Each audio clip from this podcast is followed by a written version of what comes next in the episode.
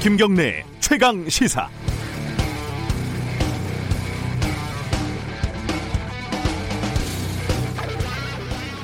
조선일보에서 웬일로 어제 김경래 최강 시사 프로그램 홍보를 아주 세게 해주셔서 감사의 말씀을 드립니다. 작전의 냄새가 진동한다라는 제목의 조선일보 칼럼이었는데요.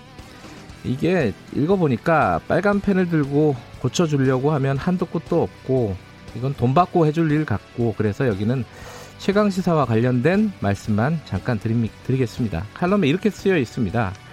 KBS 라디오 프로그램을 진행하는 뉴스타파 기자는 지씨 여기서 지씨는 채널A 검, 검언 유착 의혹을 제보한 이철 씨의 지인입니다.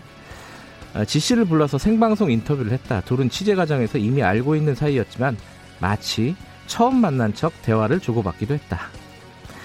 아니 이게 그 홍모 씨의 아들 목일동 씨 이렇게 쓰는 것도 아니고 다 알게끔 얘기해 놓고 왜 뭐 KBS 라디오 프로그램을 진행하는 뉴스타파 기자 뭐 이렇게 쓰는지 잘 모르겠어요.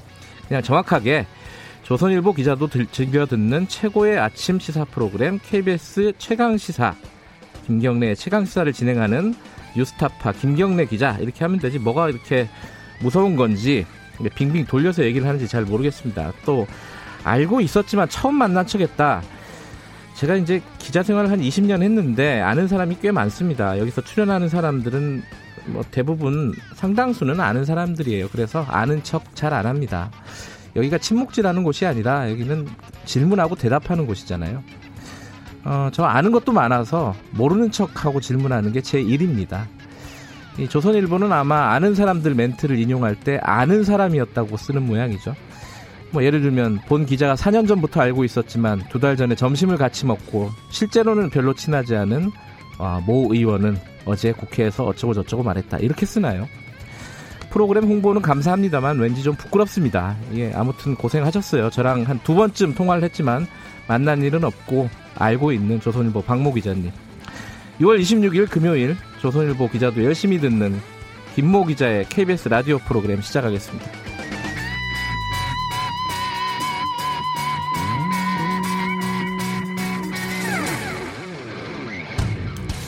김경래 최강 시사는 유튜브 라이브 열려 있습니다. 실시간 방송 보실 수 있고요. 샵 9730으로 문자 보내주시기 바랍니다. 짧은 문자는 50원, 문자는 100원입니다. 스마트폰 콩 이용하시면 무료로 참여하실 수 있고요. 오늘 1부에서는요. 어제 어, 추미애 장관, 추미애, 추미애 법무부 장관의 발언이 굉장히 뭐 뭐랄까요 뉴스가 많이 되고 있습니다. 어, 사실상 윤석열 총장을 겨냥한 말인데 발언의 수위가 굉장히 높았습니다. 더군다나 윤석열 총장이 최측근 한동훈 검사장을 지금 직무 배제하고 직접 감찰에 법무부에서 나선 상황이죠. 이 문제를 오늘은 민주당의 김남국 의원과 함께 좀 짚어보고요. 2부에서는 여당 야당 원내 대변인 좀 연결해 보겠습니다. 오늘 어, 국회 원구성이 될까요? 음, 추미애 장관 발언에 대해서 어떻게 생각하는지도 궁금하고요. 자, 2부에서는 어, 박성준, 최형두 양당 원내 대변인 연결해 보겠습니다.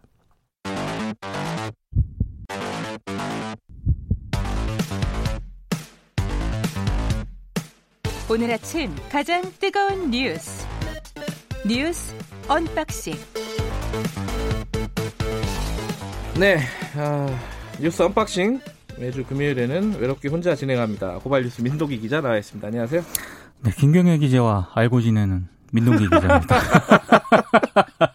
아, 밝혀야 될 것 같아요. 알고 지냈군요, 우리. 네네. 아, 알고 있었습니다. 그렇게 친한 관계는 아니었어요. 그 어제 보셨어요? 그 6.25 전쟁 70주년 기념식? 네. 뭐 처음부터 끝까지는 보지 않았는데요. 음, 저도 뭐 뉴스로만 봤는데 네. 평가들을 보니까 뭐 탁현민 의전 비서관의 복귀작이다. 뭐 그 분위기가 많이 읽혔습니다. 그죠? 예. 그 참전 용사 동기 네네. 네. 전우가 등장해가지고 복귀 신고하는 모습은 어, 좀 눈물이 나더라고요. 그 부분은 잠깐 봐도. 그리고 이제 조포 21발이 발사가 됐는데 네. 이게 21발 발사가 국가 원수급에 해당하는 그런 예우라고 합니다. 아, 그래요? 그러니까 최고의 예우를 좀 해준 것으로 보입니다. 의미가 있군요. 어쨌든 어, 문재인 대통령이 기념사를 하면서 뭐 남북 관계에 대한 메시지도 있었고 그죠? 네. 그 세계사에서 가장 슬픈 전쟁을 끝내기 위한 노력에 북한도 담대하게 나서주길 바란다 이렇게 얘기를 했습니다. 네. 그러니까 단기적으로는 남북 군사적 대치 해소라든가 이런 부분에 대해서 좀 개. 개선을 해주기를 바란다 이런 의미가 있는 것 같고요. 네. 장기적으로는 북미 비핵화 협상 등 한반도 평화를 위한 대화에 적극 나서달라 이렇게 북측에 제안을 한 것으로 보입니다. 그러면서 우리는 평화를 추구하며 함께 잘 살고자 한다. 통일을 말하기 전에 먼저 사이 좋은 이웃이 되길 바란다 이런 얘기를 했는데요. 선 평화 후 네. 통일 입장을 밝힌 것으로 보입니다. 어 어제 일본에 대한 메시지도 좀 있었던 것 같아요, 그죠? 그렇습니다. 예. 이게 좀 뭐랄까 무슨 의미인지 나중에 두고두고 한번 좀 해석해 볼 만한 일인 것 같아요. 어쨌든 민족 고통을 우리 민족이 고통을 겪고 있는 동안에 어, 전쟁 특수를 누린 나라. 네. 뭐 일본을 직접 지칭하지는 않았지만 이건 뭐 사실상 지칭을 한 거라고. 사실 뭐 한국 전쟁 동안에 음. 일본이 상, 경제적인 어떤 성장을 이뤘으니까요. 네. 그 남북 그리고 북미 대화 국면에서 일본이 좀 방해를 하지 않았나 그렇죠. 뭐 이런 해석도 거기에 대한 메시지 아니냐 이런 해석도 좀 있을 수 있고요. 네. 어쨌든 그 6.25 전쟁 전사자 어, 유해 봉환식도 함께 열렸습니다. 147구의 이제 봉환식도 함께 열렸는데요. 네. 이게 북한에서 발굴이 돼서 미국 하와이로 옮겨진 6.25 전쟁 국군 전사자 유해입니다. 네. 아, 문재인 대통령이 일단 그 국군 전사자 유해를 맞이한 다음에 신원이 확인된 전사자 7명 가운데 유가족 6명과 함께 행사장에 동반 입장을 했습니다. 네. 신원이 확인되지 않은 유해 149는 행사장 내에 설치된 영현단에 안치가 됐는데요. 아, 아까 언급을 해드린 것처럼 그 순국선열과 호국 영령에 대한 묵념 순서에 조포가 21발이 발사가 됐습니다. 음. 어, 어제 밤에 열렸어요, 근데. 밤에 그렇죠? 열렸습니다. 어. 8시 20분에 시작을 했는데요. 뭐 10시에 보통 하잖아요. 이런 그렇습니다. 행사는. 예. 10시 하면 사람들이 잘 못 봐요. 이게 다 일하고 있는 시간이라서. 그렇죠. 예. 그래서 뭐, 뭐 여러 가지 고련이 있었다는데 뭐 이제 참전 용사들이 고령이라서 뭐 네. 그랬다는 것 얘기도 있고 뭐 이제 나, 코로나 때문에 네. 그죠? 그뭐 이렇게 낮에 이렇게 많이 모이는 건 뭐 바람직하지 않고. 네. 근데 제일 중요한 거는 방송 중계가 아니었을까.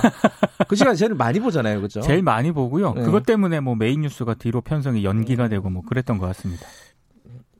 방송사들 편성국에서 좀 바빴겠군요. 네. 어제 어, 제일 큰 뉴스는 사실 어, 이 검언유착 의혹과 관련해 갖고 법무부와 어, 검찰의 갈등이 거의 이제 최고조로 간 것 같아요. 그렇습니다. 추미애 법무부 장관이 한동훈 부산고검 차장검사를 직무에서 배제했습니다. 네. 법무부 감찰관실에게는 직접 감찰을 지시했는데요. 한동훈 검사장이 지금 강요미수 혐의로 서울중앙지검 수사를 받고 있기 때문에 직무 수행이 곤란하다고 판단을 하고 법무연수원 연구위원으로 전보 조치를 했습니다. 아, 그러면서 검찰의 자체 감찰로는 공정성을 인정받기 어렵다고 보여서 법무부 장관이 감찰을 명한 사회적 이목이 집중된 사건은 직접 감찰할 수 있도록 한 법무부의 감찰 규정을 제시를 했거든요. 근데 이게 나중에 법무부가 감찰 조사 결과를 바탕으로 한 검사장을 징계한다 하더라도 네. 감찰 뒤에 윤석열 총장이 검사 징계위원회에 징계를 청구해야 가능합니다. 음... 근데 이게 어찌됐든 간에 지금 수사 중인 사안이잖아요. 그렇습니다. 거기에 감찰을 하는 거는 굉장히 이례적이다. 여러 가지 해석이 나올 수밖에 없죠. 그러니까 어, 윤석열 총장의 결정을 네. 측근인 한동훈 검사장을 보호하려는 의도로 일단 추미애 장관은 판단을 한 것 같고요. 그리고 자문단에서 무혐의 결정이 내려질 수도 있지 않겠습니까? 네. 이럴 경우에 대비해서 법무부가 감찰에 착수한 것이다 이런 해석도 나오고 있습니다. 네. 어찌됐든 뭐 이 보통은 수사가 마무리가 된 뒤에 해당 자료를 바탕으로 감 찰을 진행을 하는데 아, 상당히 좀 이례적이다라는 평가는 가능할 것 같습니다. 네, 이례적이고 아마 야당에서는 굉장히 반발을 할 것 같아요. 그렇습니다. 예. 반발하고 있습니다. 예, 그 추장관 추미애 장관이 어제 이 와중에 그 국회의원 초선 의원들 만났는데 여당 초선 의원들 만났는데 어 발언들이 어 심상치가 않습니다. 굉장히 셌는데요. 예. 내 지시의 절반을 잘라 먹었다 이렇게 윤석열 총장을 겨냥을 해서 비판을 했습니다. 네. 그러니까 한명숙 전 총리 사건의 위중교사 의혹 진정 사건을 대검찰청 인권부장에게 총괄하라고 윤 총장이 지시를 하지 않았습니까? 네. 이걸 언급을 하면서 자신의 지시는 자신의 자신의 지시를 절반을 잘라 먹었다라고 비판을 했고요. 윤 총장이 장관의 말을 겸허히 들었으면 좋게 지나갈 일을 더 꼬이게 만들었다 이렇게 얘기했고 지위랍시고 뭐 이런 표현이 들어가 있어요. 이거 아난 놀랐어요 그 표현을. 보고. 그리고 이런 표현도 했습니다. 네. 말안 듣는 검찰총장과는 일해본 적이 없다. 음. 음. 검찰청법에는 장관이 총장에게 구체적인 지휘를 할 수 있도록 되어 있다. 이렇게 직접적으로 언급을 했습니다. 아, 예를 들어 뭐 야당의 김웅 의원 같은 경우에는 막장 드라마다 그렇게 뭐 얘기를 했죠. 비판을 하고 또 여당 쪽 입장은 당연히 다를 거고요. 네. 조금 있다가 일단 오늘은 어 섭외가 여당이 됐어요. 야당도 섭외를 했는데 잘 안 됐어요. 이게 이 스케줄이 좀 꼬여가지고 오늘은 김남국 의원하고 얘기 좀 나눠보고요. 야당 쪽 얘기는 뭐 차근차근 다음에 들어보도록 합시다. 오늘 뭐 대변인도 연결되어 있으니까 그쪽 야당 쪽 의견은 그쪽에서도 한번 들어보고요. 네. 어, 넘어가죠. 이 얘기는 좀, 좀 자세하게 다룰 거니까. 네. 국회 얘기 좀 해보겠습니다. 주호영 국회 어, 저희 원내대표가 복귀를 한 거잖아요. 복귀를 그런데 했습니다. 상임위원 명단은 제출을 안 했다. 이거는 복귀냐 복귀가 아니냐 뭐 이런 얘기들이 오가고 있다고요? 언론도 지금 그걸 굉장히 헷갈려하는 것 같습니다. 네. 일단 그 통합당 의원총회가 열렸는데요. 네. 만장일치로 재신임을 받았거든요. 네. 그러면서 일성이 우리 없이 여당 마음껏 해보라 이렇게 얘기를 아, 했고 네 마음대로 해봐라 그렇습니다. 네. 그러면서 상임위원 명단 제출도 거부를 했습니다. 네. 그래서 상임위를 열어서 추경안 심사를 진행을 하려면 국회의장이 통합당 의원들을 모든 상임위에 강제 배정할 수밖에 없는 그런 상황인데요. 네. 어, 민주당은 일단 다음 달 4일 이전에 3차 추경안을 통과시키기 위해서는 오늘 예결위원장 등을 선출해야 한다 이런 음. 입장인데 네. 문제는 박병석 국회의장이 본회의를 개최하지 않으면 상임위원장 선출이 사실상 어렵다는 점인데요. 박 의장은 여야가 막판까지 진지하게 협상을 해달라 이렇게 요구를 했고 민주당 원내 지도부의 통합당이 요구하는 국정조사를 받아주면서 상임위 선출 문제를 매듭 짓는 방식을 아, 제안했다고 하는데 예. 제가 봤을 때 여기 어제까지는 민주당이 여기에 대해서 대단히 부정적이었거든요. 음. 오늘 어떻게 될지 모르겠습니다. 그러니까 국정조사라는 건 윤미향 의원 관련된 정의 원과 관련된 네. 그거와 네. 남북 관계 그 두 가지 사안에 대한 예. 국정조사를 지금 요구를 하고 있습니다. 아, 이 어떻게 협상이 타결될지. 자, 이건 2부에서 아까 말씀드렸듯이 여야 원내대변인 연결 예정돼 있습니다.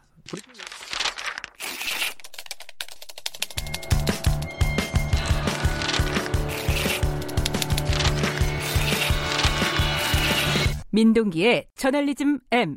네, 금요일 날마다 어, 한 주간의 뉴스 중에 좀 짚어볼 만한 부분들을 민동기 기자가 분석해 보는 시간입니다.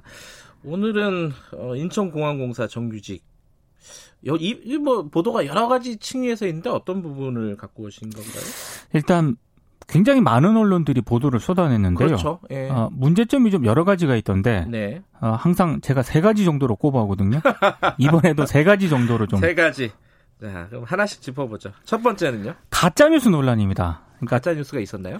중앙일보 6월 24일자 기사 제목이요. 네. 알바하다 인천공항 정규직 취준생 공부하기 싫어진다 이런 제목인데 네.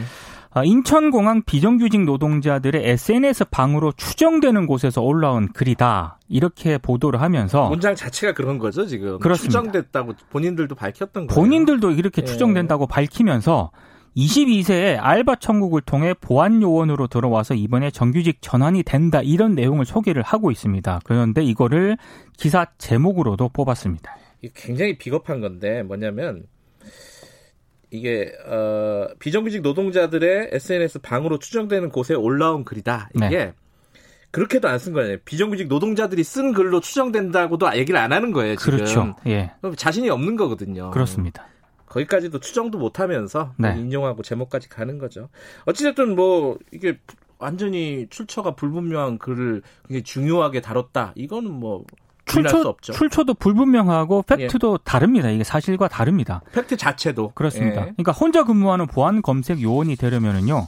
두 달 이상 교육을 받고 국토부 인증 평가도 받아야 하거든요. 네. 이 기간이 1년 정도 걸린다고 합니다. 그러니까 중앙일보도 앞서 언급을 해드렸지만 추정되는 곳에서 올라온 글이다라고 하면서도 으흠. 확인 제대로 안 하면서 이거를 기사에서도 인용을 하고 제목으로도 뽑았는데 이건 상당히 문제가 있습니다. 중앙일보도 크게 썼지만 뭐 다른 언론들도 꽤 많아요. 그죠? 제가 몇 가지만 제목을 소개를 해드리면 네. 공항 알바할 걸 인천공항 정규직 전환의 취준생 부글부글 이건 이데일리 기사고요. 네. 알바로 들어와서 정규직 소리 질러 청년층 분노 폭발 이건 세계일보 기사입니다. 그리고 독서실에서 소식 들어 의욕 상실했다 인천공항 취준생의 한숨 이건 국민일보 기사입니다. 예. 아 인천공항 취준생이 검색 요원 준비를 했었나요? 그건 아니 그건 아니죠. 예. 그렇죠. 물론 이제 허탈감이 들 수는 있어요. 그렇게 그렇습니다. 들어가기 어려운 직장인데 네. 아 누구는 비정규직 하다가 정규직 들어가고 나는 공부하고 있는데 나는 못 들어갈 가능성이 높아지는 거 아니야? 네. 걱정할 수는 있지만 언론은 그건 좀 팩트 확인을 하고 이렇게 써야겠죠. 안타깝네요. 음, 두 번째 문제점은 어떤 겁니까? 언론이 비정규직 노동자와 취준생 등 갈등 구도에 너무 초점을 맞추는 바람에요. 네. 비정규직과 관련된 본질적인 문제가 좀 묻혔다는 점입니다. 네. 사실 우리 사회 비정규직 채용, 저임금 구조와 같은 이런 문제의 본질적인 측면은 사라지고 그래서 인천공항 비정규직 노동자와 이른바 취준생 간의 갈등만 계속 부각을 시켰다는 건데요. 네. 관련해서 언론이 지금 취준생들의 분노를 상당히 주목을 하고 있는데 네. 이런 그 청년의 분노가 제대로 반영이 되고 있는가 이건 좀 따져봐야 할 문제인 것 같습니다. 언론은 주로 이제 공기업 취준생들의 목소리를 많이 주목을 했는데 네. 이들이 과연 지금 세대의 청년 세대의 분노를 대표할 수 있는가? 이거는 조금 따져봐야 될 문제 같거든요. 원업 댐이죠. 어, 그죠. 어, 그 취준생, 그 공기업 취준생들만 청년들은 아니니까요. 그렇습니다. 그렇죠? 예. 그래서 일부 언론이 일부 청년의 문제를 너무 과잉 대표하고 있다라는 그런 음. 비판이 나오고 있는데요. 사실 비정규직에 대한 차별 문제는 우리 사회 가장 핵심적인 문제 가운데 하나였는데 네. 문제는 많은 언론들이 그동안 이 비정규직 차별 문제에 대해서는 제대로 주목을 안 해왔거든요. 네. 그랬던 언론이 이번에는 이번 사안을 보도를 하면서 일부 청년의 문제를 청년 일반의 문제로 지금 어, 저, 지나치게 좀 일반화시키고 있다라는 그런 비판이 나오고 있습니다. 그리고 사실 네. 인천공항에서 일하고 있는 2030 비정규직 청년들 있지 않습니까? 네. 이 사람들도 청년이거든요. 그러니까 정규직에 비해서 상대적으로 차별 대우 받으면서 열악한 노동 환경에 처해 있는데 이번에 이런 사람들, 이런 청년들의 목소리는 거의 반영이 안 됐습니다. 사실상 언론이 일부 청년층의 목소리를 과잉 대표했다라는 그런 비판이 나오고 있습니다. 아, 짚어야 될 부분들은 분명히 있습니다. 그죠? 이게 이제 그 대통령이 간 시점에서 결정됐다. 그렇죠. 예, 이런 예. 부분들이 예. 왜 그렇게 됐는가 한번 취재해보고 따져보고 그래서 어떤 내용들을 보도를 할 수는 있어요. 문제점이 있다면은. 그렇습니다. 근데 이거 자체를 가지고 이렇게 어, 청년들은 분노하고 있다. 이거만 그렇게 부각시키는 거는 사실 청년들 이용해서 팔아먹는 거죠, 기사를. 음. 제가 이제 세 번째로 지적하고자 하는 문제점이 바로 그 점인데요. 네. 청년의 분노를 정치적으로 언론이 이용하고 있다. 이런 지적도 나오고 있습니다. 어제 조선일보가 오후에 인터넷에 기사를 하나 썼던데요. 네.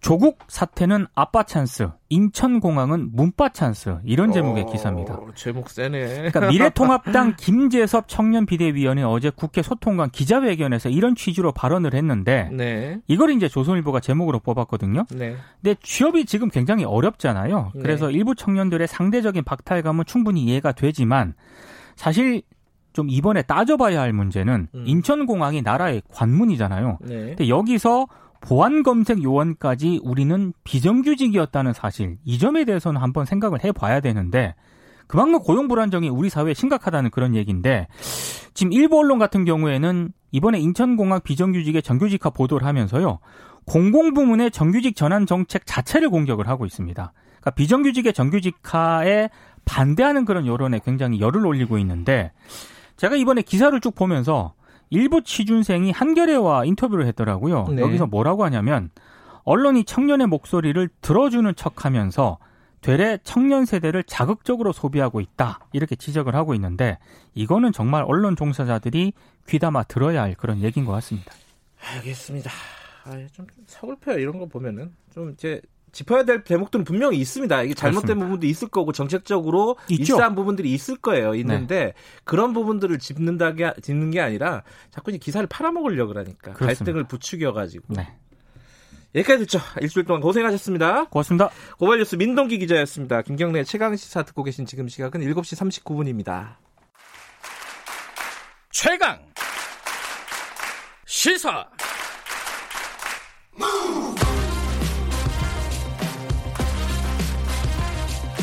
지금 여러분께서는 김경래 기자의 최강 시사를 듣고 계십니다. 저는 대검 감찰부에서 하라 그랬는데 그죠? 그것을 인, 중앙지검 인권감독관 내 내려보내고 그리고 대검 인권부가 보라라고 총괄 계속 보라라고 이렇게 저의 지시를 절반을 잘라 먹었죠. 장관의 말을 겸허히 들으면 좋게 지나갈 일을 일을 더 꼬이게 만들었어. 네, 그래서 제가 제 지시를 하겠다. 내 말을 못 알아들었으면. 네, 방금 들으신 거는 이제 추미애 법무부 장관이 어, 어제 더불어민주당의 초선 의원 혁신 포럼에 참석해서 한 얘기입니다. 책상을 탕탕 치면서 얘기를 했죠.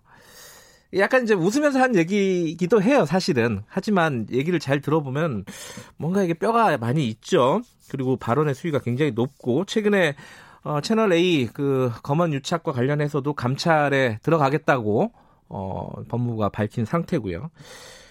어, 야당은 이 부분에 대해서 계속해서 이제 뭐 윤석열 찍어내기 아니냐, 어, 뭐 이런 얘기들을 반발을 하고 있습니다. 오늘 더불어민주당 김남국 의원과 이 얘기 좀 나눠볼게요. 안녕하세요. 네, 안녕하세요. 안산 반환울의 김남국입니다. 네, 목소리가 밝으시네요. 네. 에, 어제 어제 뉴스에서 다 들으셨겠죠, 추미애 장. 아, 직접 가셨겠구나, 초선이니까, 그죠? 아, 예, 제가 어제 추미애 장관님께서 초선 의원 자리에서 네. 제가 날 새면서 일한다고 저를 좀 칭찬하셨다고 하는데 못 가셨구나. 예, 사실 저는 그 자리에 아, 없었고요. 예. 저희 지역의 안산시에 예산을 좀 확보하기 위해서 경기도로 가가지고 경기도의 담당자들 예. 만나서 좀 부탁하느라고 예. 예. 저는 그 자리에는 없었습니다. 아, 그 자리에 계셨어야 되는데, 그죠? 네. 좀 아쉽다는 생각도 듭니다. 아, 근데, 네. 어, 이 얘기 듣고 어떤 생각이 드셨어요? 그 추미애 장관이, 어, 장관이 지휘랍시고 해가지고 일을 꼬이게 만들었다. 내 지시의 절반을 잘라먹었다. 동의하십니까? 어, 동의할 수밖에 없는데요. 네. 지시 내용, 그, 추미애 장관님의 지시 내용을 보게 되면, 네. 감찰과 관련된 부분에 있어서 대검의 감찰과로 그 사건을 배당하라라고 구체적으로 지시를 했는데, 네. 그거를 무시해버리고 인권감독관 대검의 인권감독부 부장과 네. 서울중앙지검의 인권감독관이 같이 함께 이렇게 협업하라는 식으로 지시를 했기 때문에 네. 사실상 법무부 장관의 말을 반을 잘라먹은 게 아니라 법무부 장관의 말을 아예 이행하지 않고 무시한 것이 돼버리기 때문에 네. 어제 분위기가 이제 화기애애하면서 이제 웃으면서 말을 하셨다라고 하지만 네. 거기에 뼈가 있는 말씀을 하셨 하시지 않았나라는 생각이 듭니다. 근데 이제 이거는 뭐 짧게 그 그 검찰 쪽 반론은 그거잖아요. 이게 어 징계 시효가 다 됐기 때문에 뭐 감찰에서 하는 게 아니라 이렇게 그 인권 감독관에서 하는 게 맞다 이 얘기잖아요. 지금 검찰은. 근데 이 사안의 내용이 굉장히 중요한 거잖아요. 예. 만약 혐의 사실이 사실이다라고 하면 이거는 정말 심각한 범죄인 것인데 네. 이것을 인권의 문제로 접근한다는 것 자체가 네. 이 사안의 본질을 축소하는 것이라고 생각이 되거든요. 알겠습니다. 아니 뭐 표적 수사를 하는 것도 문제인데 그 표적 수사의 범죄를 만들어내기 위해서 참고인들을 73번 뭐 88번을 불러가지고 거짓말을 연습시키고 시험을 보고 이렇게 했다라는 것 자체가 네. 어마어마한 범죄이고 심각하게 바라봐야 될 감찰 사건인데 감, 대검의 감찰부가 독립해서 열심히 감찰하고 있는 것을 그것을 빼앗아다가 서울 중앙에다 내려 보낸 것 자체가 감찰의 예. 독립성과 중립성을 훼손시키는 것이기 때문에 저는 법무부 장관으로서 적절한 지휘를 했다라고 음. 저는 생각이 듭니다. 지금 한동훈 그거는 이제 한명숙 전 총리 관련된 사건이고 지금 또 하나가 검언 유착 관련된 사건인데 이 관계된 의혹의 당사자가 한동훈 검사장 아니겠습니까? 검사장 네. 이제 일단 직무 배제를 어, 시켰고요 법무부에서 그리고 법무연수원으로 발령을 냈습니다. 사실상 이제 어, 수사를 못하게 한 거죠.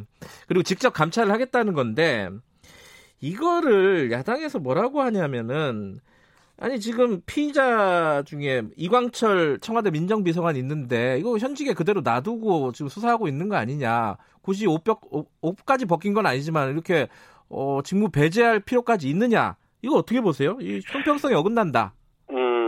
이제 검찰의 감찰과 수사가 제대로 되고 있는지를 좀 법무부가 본 것 같아요. 음. 어, 이 문제가 어, 검찰의 고위 간부가 특정 유력 인사를 표적 수사하려고 하고 네. 그 표적 수사를 하기 위해서 사실 어떻게 보면 오히려 권력 기관에 감시해야 될 언론을 이용해 가지고 네. 그 언론 기자와 함께 공모했다라는 그 혐의이거든요. 네. 만약 이게 사실이라면 그 자체로 굉장히 충격적이잖아요. 네. 그래서 해당 언론사 같은 경우에는 수사를 하는 게 아니라 그냥 조사를 통해 가지고 이 문제의 심각성을 인지하고 기자를 해임하고 관리자급에 있는 사람들에 대해서까지 중징계를 했다라고 하는데 음. 이 문제를 정말 더욱 심각하게 받아들여야 될 검찰 같은 경우는 그냥 적당히 무마해 보려는 것 아니냐. 네. 전문 수사단을 이렇게 의견을 물어가지고 불기소 처분하거나 아니면은 면죄부를 주려고 하는 것 아니냐라는 그런 우려가 있기 때문에 네. 검, 그 대검에서는 이러한 어떤 우려를 받아들여서 이거 그대로 둬서는 안 된다. 네. 아니 이렇게 심각한 사안을 대충 적당히 덮고 넘어가려는 그 모습이 보이니까 예. 여기에 대해서 추미애 장관님께서 좀 엄중하게 음. 감찰을 직접 하겠다라고 한 것이 아닌가라는 생각이 네. 듭니다. 그 같은 초선이신 어, 김웅 의원의 말을 좀 말씀드리고 거기에 대한 의견을 좀 여쭤볼게요. 어, 김웅 의원이 이렇게 SNS에 썼습니다. 장관 추미애 장관 이름이 언급되는 녹취록 나오면 바로 사퇴할 거냐? 어, 이게 막장 드라마다. 이거 나중에 직권 남용죄로 다 단죄될 것이다. 이거 어떻게 생각하십니까? 옷을 벗긴다라고 하는 것은 좀 과한 표현인 것 같고요. 예, 예. 현재 직무의 공정성을 담보하기 어렵기 때문에 직무에서만 살짝 배제, 수사 일선에서만 물러나게 한 것으로 보입니다. 네. 어, 그리고 이제 이게 그냥 단순하게 녹취록만 나왔다라고 하는 것이 아니라 네. 녹취록의 내용이 나온 것이잖아요. 네. 그러면서 지금 검찰의 수사팀에서는 해당 기자를 구속 수사하겠다. 그리고 해당 문제의 검사장을 소환 조사를 해야 된다라는 그런 구체적인 네. 이런 이야기를 하고 있는 그런 상황이기 때문에 뭐 김웅 의원님께서는 이 사안을 그냥 가볍게 볼 수 있을지는 모르겠지만 네. 국민들 입장에서는 매우 심각하고 검찰의 수사에 대한 공정성과 신뢰에 대한 것에 대한 정말 어마어마한 충격적인 어떤 그런 사건이기 때문에 네. 오히려 이것을 가지고 추미애 장관을 비판하고 공격할 것이 아니라 가축 김웅 의원님 같은 경우에는 검사 출신이잖아요. 네. 다시 한번 본인이 몸담았던 검찰 조직의 문제되는 위법 수사, 음. 인권 침해 수사 이런 것들을 한 번 더 되돌아봐야 되는 것이 아닌가라는 생각이 들어요. 예. 근데 어제 추미애 장관 얘기를 보면은 어 검찰총장이 말을 안 듣는다는 얘기를 했어요. 그런 총장하고 일해본 적이 없다. 뭐 이런 취지의 발언을 했는데 근데 이렇게 되면은 이게 이제 김종인 어, 미래통합당 더불어민 아, 저 비대위원장 얘기인데 아니 이런 식으로 할 거면은 대통령이 재신임을 밝히든지 이런 상황에서는 아니면 어떤 조치를 취하든지 이 어떤 조치는 내보내든지라는 뜻이겠죠. 이게 이렇게 해야 된다고 얘기했는데 이거 어떻게 생각하세요? 이 부분은? 뭐 저는 꼭 그렇지는 않다라고 생각이 드는데요. 네. 뭐 학교 다니기 힘들다고 바로 자퇴하고 그러는 건 아니잖아요. 네. 그래서 저는 그것은 아니라고 보이고요. 네. 어, 검찰 개혁을 이루는 그 과정에서 여러 네. 가지 어, 좀 의견이 일치하지 않은 부분이 있을 수는 있지만 네. 결국에는 검찰총장도 대통령과 법무부 장관의 지휘를 받아서 하는 일인 거잖아요. 예. 책무가 있잖아요. 그래서 예. 어, 이것은 어, 검찰총장이 본인의 어떤 소신이나 어떤 제 식구 감싸기로 이렇게 일관할 것이 아니라 네. 좀더 국민들이 원하는 검찰 개혁의 방향이 무엇인지 네. 거기에 조금 어, 주안점을 두어서 검찰 개혁에 좀 힘을 보태야 되지 않을까라는 생각이 듭니다. 근데 언론적으로 따지면 예를 들어 한동훈 검사장을 어, 감찰 법무부에서 한다면요. 네. 그걸 넘어서서 그런 그런 수사 지휘를 했던 어, 윤석열 총장도 그 감찰을 해야 되는 거 아니에요? 만약에 논리적으로만 따지면은? 근데 거기까지 연관이 네. 되어 있는지는 나와 있지 않잖아요. 음. 예, 그러니까 한동훈 검사장이 검, 윤석열 총장의 지휘를 받았다라는 그런 혐의 사실이나 그런 음. 어떤 정황이나 이런 것들은 전혀 나오고 있지 않기 때문에 네. 그렇게 어, 나가는 것은 좀 너무 앞서 나가는 것이라고 생각이 아니, 들고요. 그 추미애 장관은 자기 말을 안 들었다 그랬잖아요. 그런 부분에 대한 어떤 책임을 물어야 되는 거 아니에요? 만약에 그렇게 생각한다면. 음. 어, 그러나 이제 책임을 묻는 것은 그렇게 쉬운 일은 아니라고 생각이 들고요. 네. 어, 만약 이런, 이런 것들이 반복된다라고 한다면 그것은 네. 진짜 문제가 있는 거잖아요. 예. 공무원이라고 하는 것은 특히나 어, 상급자의 명령에 복종할 의무가 있는데 그것을 계속해서 따르지 않는다라고 한다면 분명히 그거는 감찰 대상이 될 수 있죠. 어. 그러나 이제 이게 어, 이유가 있는 이런 어떤 지시에 대해서 이유가 있는 것이냐 그런 음. 어떤 상당한 정도도 판단을 해봐야 되기 때문에 그렇게 뭐 쉽게 윤석열 총장에 대해서 감찰을 해야 된다 말아야 된다 말하기는 음. 어렵지 않나 생각이 듭니다. 어, 대통령이 그 법무부하고 검찰이 잘 협력해서 어, 하라고 했잖아요. 얘기했는데 네.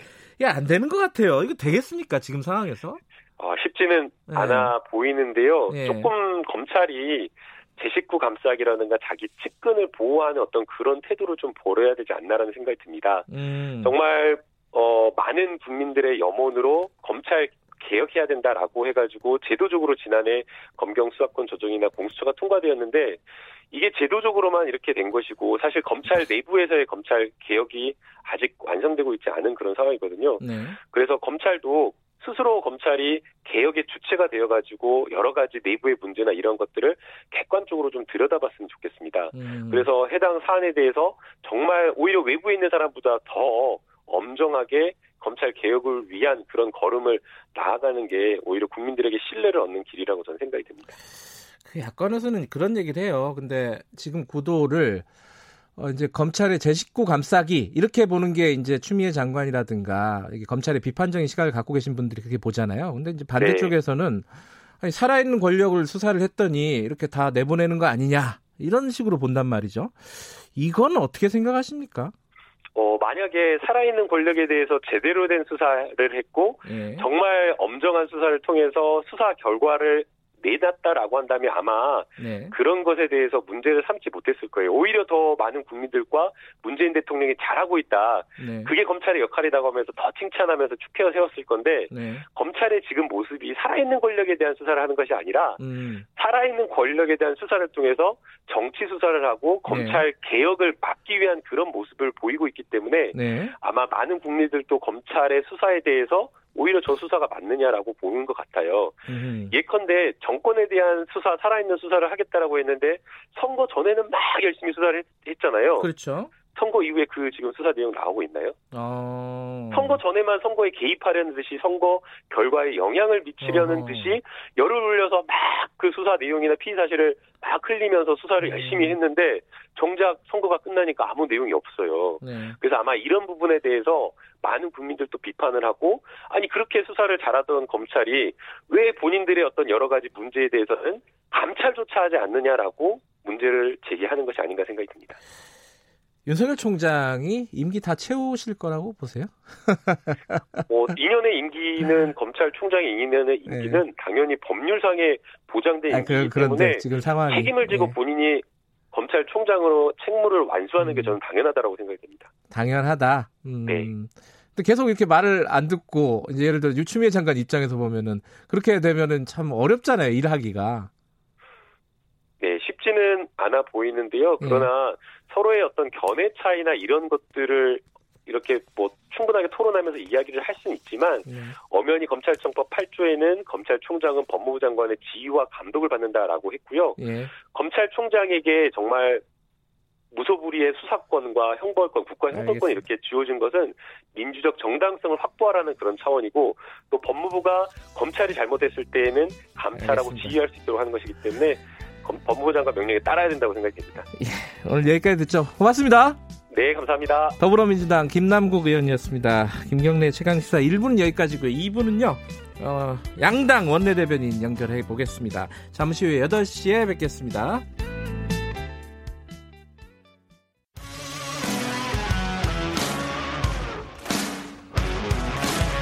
뉴스타파 기자 김경래 최강 시사. 김경래 최강 시사 2부 시작하겠습니다.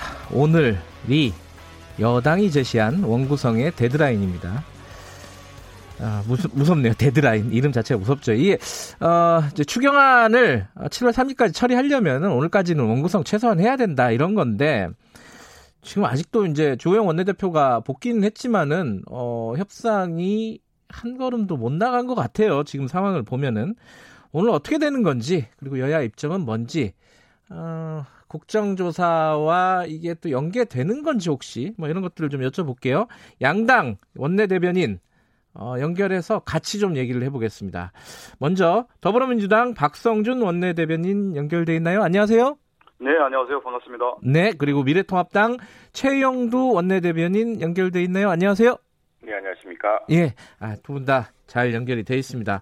자, 오늘 말씀드린 대로 여당이 데드라인이라고 했는데 아, 이 데드라인이라는 게 뭔지 뭐 청취자들한테 그, 그 취지 좀 먼저 설명해야지 그 뒤에 얘기가 풀릴 것 같아요. 그 박성준 대변인께서 먼저 좀 설명해 주시죠. 가장 중요한 것은 이제 3차 추경 예산을 처리해야 된다는 건데요. 예. 왜 추경 예산을 처리해야 되겠습니까? 산색, 산적한 민생 문제가 그만큼 쌓여 있다는 거고요. 네. 그래서 이제 원구성을 통해서 오늘 어, 조속하게 이 문제를 좀 해결하고자 하는 의지를 저희가 이제 반영하겠다는 거고요. 네. 6월 내 추경을 통과하고 어, 7월에는 집행을 해야만 어, 지금의 이제 경제 위기를 극복하는 모멘텀을 좀 만들 수 있다라는 거고요. 네. 그렇기 때문에 아마 박병석 의장님께서도 이 추경의 절박성이라든가 긴급성을 이미 알고 계셔서 네. 어, 이 추경이 이번 임시회에 처리해야 된다는 데에서는 아마 같은 생각을 갖고 있다고 생각하고 있습니다. 그 네. 어, 미래통합당 최형두 대변인께서도 이 데드라인에 대한 입장 먼저 좀 설명해 주시죠. 예, 데드라인 뭐 지금 처음부터 국회법을 어기고 국회가 지난 30년 동안 고수해왔던 전통과 원칙, 민주당이 예. 81석의 소수당일 때조차도 우리가 지켰던 원칙과 전통을 무시하면서 지금 일방 통행을 하고 있습니다. 네. 추경에 관해서만 말씀드리자면은 지금 3차 추경입니다. 네. 지금 1차 추경, 2차 추경 예산 편성했던 건 다 쓰지도 않았습니다. 네. 그리고 지금 국회 예산 정책처에서 어, 분석 보고서가 나왔습니다. 무리하고 과도한 그리고 본예산에 편성돼야 될 것도 많습니다. 추경이란 것은 정말 긴급하고 필요한 사안에 대해서 긴급하게 한 것. 이게 다 국민의 빚입니다. 이걸 음. 급하니까 내용 살피지 말고 마음대로 하고 야당이 무조건 통과시켜달라고 하는 것은 이건 국회를 무시하는 거고 최소한 42%가 득표를 했던 제일 야당의 존재 자체를 무시하는 음. 겁니다. 그리고 이 기본적으로 민주당은 뭐 데드라인을 설정할 필요도 없습니다. 174석인가 8석인가 의석을 얻었기 때문에 이제는 네. 과거와 다르고 네. 마음대로 하겠다 했기 때문에 마음대로 하시면 됩니다. 네. 마음대로 하겠다. 어, 아, 마음대로 하시라 이거잖아요, 그죠? 그러면은 네. 민주당은 마음대로 하실 겁니까? 어떻게 되는 거예요? 그걸 좀 따져볼 필요가 있을 것 같아요. 예. 3차 추경에 대해서 어, 지금 여러 이제 말씀을 하셨는데 네. 추경과 관련해서 조영 원내대표도 이런 얘기를 했거든요. 네. 어, 원내에 들어와서 꼼꼼하게 살피겠다 이런 얘기를 했는데 네. 어, 지금 말이 좀 바뀌고 있어요. 바깥에서 어, 지금 추경에 대한 얘기를 하는데 사실 이제 국회의 어떤 본연의 기능이 뭡니까? 국회에 들어와서 네. 여러 현안들에 대한 정확한 파악을 하고 그것이 옳고 그름을 따지고 국민께 알리는 것이 국회 본연의 기능인데 네. 어, 지금 가장 중요한 야당의 기능이라고 할 수 있는 국회에 들어와서 상임위원 명단도 지금 제출을 거부를 하고 있는 상태란 네. 말이죠. 오히려 국회를 좀 보이콧, 보이콧하고 있는 상황이다. 어, 지금 국회 밖에서 투쟁하겠다라는 그런 모습인데 저는 이 얘기도 좀 분명히 짚고 싶어요. 주호영 원내대표가 어, 지금 코로나 6이라든가 민생 문제가 상당히 산적하고 안보 위기까지 쌓인 상태에서 10일 동안 지금 집거 상태에서 돌아왔단 말이죠. 네. 이 태도에 대해서는 분명하게 국민에게 좀 사과하는 말씀을 음. 좀 해야 된다. 어, 어떻게 보면 산사에서 이렇게 에, 좀 논의는 모습이었단 말이죠. 그 모습이 저에게는 국민들에게 어떻게 비춰졌을지 예. 이런 위기 상황에서 어, 국회에 서, 조속하게 좀 들어와서 예. 어, 자, 오히려 이 얘기 한 번 더 드리고 싶어요. 야당이 정말 자신 있다고 하면 자신 있게 어, 국회에 들어와서 실력을 좀 보여줬으면 한다 이런 말씀드렸습니다. 음, 몇 가지 말씀하셨는데 이건 뭐 네. 야당 쪽에 답변이 있어야 될 것 같습니다. 네네. 그건 뭐 앞뒤가 전도된 말씀이고요. 네. 지금까지 그 협상이라는 것이 이게 지금 기본적으로는 뭐 여당이 스스로가 만든 전통과 원칙을 파괴하고 법사위원장 자리를 강탈하면서부터 시작됐습니다. 아까 말씀드렸다시피 네. 12년 전에도 어, 우리 전시당의 전신인 한나라당이 어, 원구성 당시에 170여 석을 넘었고 어, 범보석을 합치면 200석 가까운 시기가 있었습니다. 예. 그때도 81석 여당에게 야당에게 당시 통합민주당이었죠. 예. 여당의 장방은 다 이유가 있습니다. 그리고 지금 그 우리 원내대표에 대해서 지나치게 왜곡하고 표면하는 말씀을 하셨는데 이것도 결례가 아닙니다. 특히나 원, 원내대표님 저는 어, 민주당의 원, 어, 원내대표나 원내지도부 이름을 거명하거나 이러지 않습니다. 음, 음. 성도 서로에 대한 예의가 있는 것이고요. 예. 사실과 달리 이야기하면 안 되는 것이고 예. 기본적으로 어, 조영 원내대표는 우리 당내에서도 참 너무 이렇게 온건한 거 아니냐는 이야기 들을 만큼 굉장히 그 합리적이고 온건한 분입니다. 온건한 분인데 그 협상력을 박탈하는 분들이 바로 민주당 원내 지도부입니다. 음. 지난 30년 동안 그리고 12년 전에 민주당이 어, 반대의 처지였을 때도 네. 당당하게 주장했고 그래서 당시에 여당이 인정했던 법사위원장 자리를 어, 다시 강탈하겠다, 다시 가져가겠다 네. 인정할 수가 없다. 왜냐하면은 우리는 180석 가까이 되기 때문에 네. 이런 논리였습니다. 그렇게 해놓고 협상이 아니라 협박이었다고 이야기를 했거든요. 그냥 맞고 할래, 그냥 할래 이런 늘 이런 식이었던 거고. 예, 예. 그다음에 지난번에 뭐 산사에 왔다는 것도 통보도 없이 갑작스레 들이닥쳐서 네. 이렇게 마치 사이 좋은 이웃이냥 멀리서 온 손님을 어떻게 내줬습니까? 그리고 사실은 그 원내대표로서는 도저히 이런 여당과 또 우리 야당, 우리 미래통합당의 의원들의 예망을 팀어서 협상할 수 없다, 내 능력이 없다라고 해서 스스로 물러나신 거고요. 그 물러나신 원내대표를 우리 미래통합당의 비대위원장과 우리 의원들이 찾아가서 예. 지금 누가 한들 이런 폭주하는 여당과 싸울 수 있겠냐 해서 다시 이제 모셔온 것이죠. 그리고 예. 지금 우리가 국회 밖에 있다고 우리 국회 내에 있습니다. 어저께 그저께는요 국가안보위기에 대해서 지금 어, 이 시기에 종전선언하자 판문점 비준하자는 여당이 너무 한심하고 답답해서 우리 야당의 저 박진 위원장과 어, 우리 야당 우리 미래통합당의 외교안보 전문위원들이 네. 만났습니다. 대화를 하고 있고요. 다음에 네. 저희 국회 내에서 표결 한 적도 있습니다. 상임위 네. 지금 코로나 위기라든가 경제 위기도 급하기 때문에 상임위 정수조정하자고 서로 이야기해서 제안한 것을 어, 같이 표결도 했고요. 예. 우리가 지금 하는 것은 지금 이런 식으로 그동안 지켜오던 어, 법사위원장과 이런 원칙과 전통을 무시하고 또 네. 국회법의 네. 절차를 무시한다면은 우리가 상임위원장에 들어간다고 한들 들러립니다. 전, 전 상임위마다 민주당이 압도적으로 어색이 많을 수밖에 없습니다. 그래서 네. 저희들은 이제 국민과 함께 직접 국회 내에서 국회 자료로 국회 연단에서 이야기할 겁니다. 그리고 음. 또 필요하다면은 어, 여당의 그 원내 우리 파트너들과 함께 상의하고 토론하고 그, 그 모습을 우리가 보여주지 않았습니까? 지금 단순히 자기들이 압도적으로 다수석이라고 해서 마음대로 전통과 원칙을 바꾸고 국회법이 정한 절차 자체도 사실 무시해가면서 이끌어 나가는데 그게 들러리 서지 않는다고 우리가 장 국회 밖에 있는 게 아니고 국회 내에 있습니다. 국회 내에서 네. 당당하게 알겠습니다. 그 네. 밖에서 투쟁하겠다라는 말은 아니다라는 말씀이신 거죠? 아니죠. 네, 예, 아니다. 하고 예. 있습니다. 뭐 예. 저 어, 조영 원내대표를 모시고 왔더니 예. 협상을 들고 오지 않았다고 갑자기 또 엉뚱한 이야기를 합니다. 그리고 국회 안에서 우리가 지금 대화도 하고 있고 추경안 문제도 우리가 꼼꼼하게 살피는 것은 비록 의석수가 작지만 41.5%의 국민이 지지하고 득, 어, 표를 해줬던 예. 국민을 위해서 국민의 혈세가 낭비되지 않도록 또 국민에게 과다한 부담이 가지 않도록 더구나 이 예산이 알겠습니다. 정말 즉시에 정확하게 쓸수 있도록 하겠다는 야당의 의무입니다. 예. 예. 그, 저, 제가 좀 말씀 좀 드리고 싶은데. 예, 좀 짧게 좀 부탁드릴게요.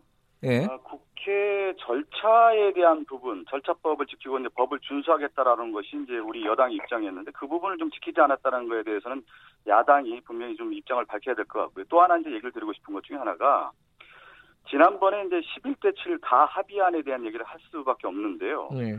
어, 크게 이제 국회 큰 기능 중에 하나가 법안의 기능과 예산의 기능이 있습니다. 네. 법안은 야, 여당이 책임지겠다. 네. 그리고 야당은 예산을 맡아서 견제와 균형을 지키는 것이 맞지 않겠느냐 해서 네. 11대 7이라고 하는 가합의안을 만들었습니다. 그래서 네. 법사위는 민당 복수를 하고 예결위와 주요 경제 상임위 같은 경우는 국토위와 정무위를 통합당에 그야말로 좀 통 크게 양보한 것입니다. 네. 아, 그리고 저희가 그 양보할 만큼 양보하고 또 기다릴 만큼 기다렸고 또 참을 만큼 참으면서 관련 야당이 조속하게 국회에 들어와서 어 실질적인 어떤 논의와 그 과정들의 절차적인 것들을 지켜주기를 원했는데 그렇지 못한 모습이 있었기 때문에 상당히 좀 아쉬움이 있다는 말씀 다시 한번 좀 드리겠습니다. 네. 그 최영도 의원님. 네네. 그러면은 그 법사위에 대한 입장 변화가 없으면은 지금 뭐 명단도 아, 아, 계속 제출 안 할 겁니까? 이게 어떻게 되는 거예요? 지금 현재 상태는 이런 상황입니다. 네. 국회가 네. 지금 어, 처음에 여당 지도, 여당의 원내 지도부, 여당 지도부가 이야기했던 이야기는 이겁니다. 우리가 이제 180석이라는 180석 가까운 압도적인 네. 다수당이 되었다. 이것은 과거에 그저 다수당 뭐 152석, 154석 됐던 그런 당과 다르다. 그렇기 때문에 우리는 이제 국민의 뜻을 따라서 마음대로 한다 이렇게 하겠습니다. 그래서 네. 모두 다 가지겠다. 법사위도 우리가 다시 가져오겠다 이렇게 이야기 시작된 것이고요.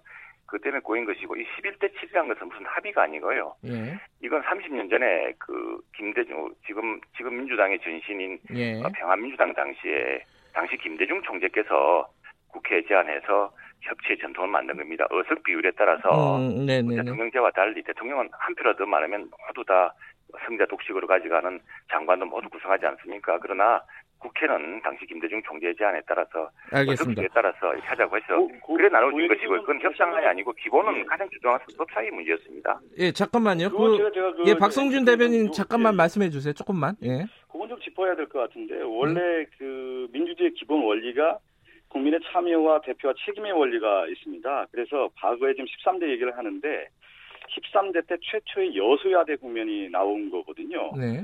야대의 국회 구성이 있다 보니까 여당은 야당이 협조를 얻기 위해서 그 당시 민주정의당이 평화민당이었던 김대중 총재에게 그것을 제안을 하고 그것을 여소야대 국면에서의 의석 배분에 따라서 상임위를 배분한 거고요. 예. 이번에 21대 국회는 속성 자체가 다릅니다. 여당이 176석에 달하는 안정적 과반 의석을 확보한 거기 때문에 국민 여러분께서 이 모든 국정에 대해서 여당이 책임져라고 하는 명령을 준 겁니다. 알겠습니다. 따라서 예. 여당이 그만큼 책임지고 일을 하겠다, 일하는 국회를 만들겠다 이 음. 이런 의미입니다. 예. 네. 그 최영도 의원님.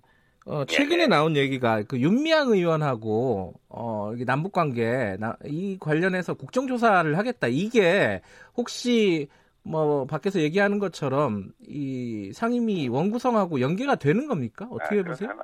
그런 사람 아니고요. 자꾸 이게 예. 말이 그런데 지금 민주당이 말씀하시는 것 중에 또 앞뒤가 안 맞는 것이 2008년은 예. 그럼 어떻게 하시겠어요? 그 얘기 계속 하시고 싶구나. 예, 예. 저 잠깐 하세요. 예. 네, 네. 그런데 그때는 민주당이 했거든요. 이건 네. 단순히 그 김대중 총재 때 만들어졌던 그한 순간의 문제가 아니고 그 이후로 우리 적 국회가 네. 협치 전통을 만들어 온 것이고요. 그래서 네. 그건 그 2008년을 설명할 수 없는 2008년 다르고 지금 다르고 그러지 않습니다. 그리고 또 하나 지금 윤미향 예. 국조라든가 어, 국조라든가 다음 남북 관계 이 문제는 사실은 정부 스스로 여당 스스로가 해야 될 문제입니다. 이건 음. 그원 구성과 관련 협상의 문제가 아니고요. 네. 특히 지금 한명숙 그 총리 같은 경우는 네. 전 총리 같은 경우는 그렇게 억울하다고 하니 예.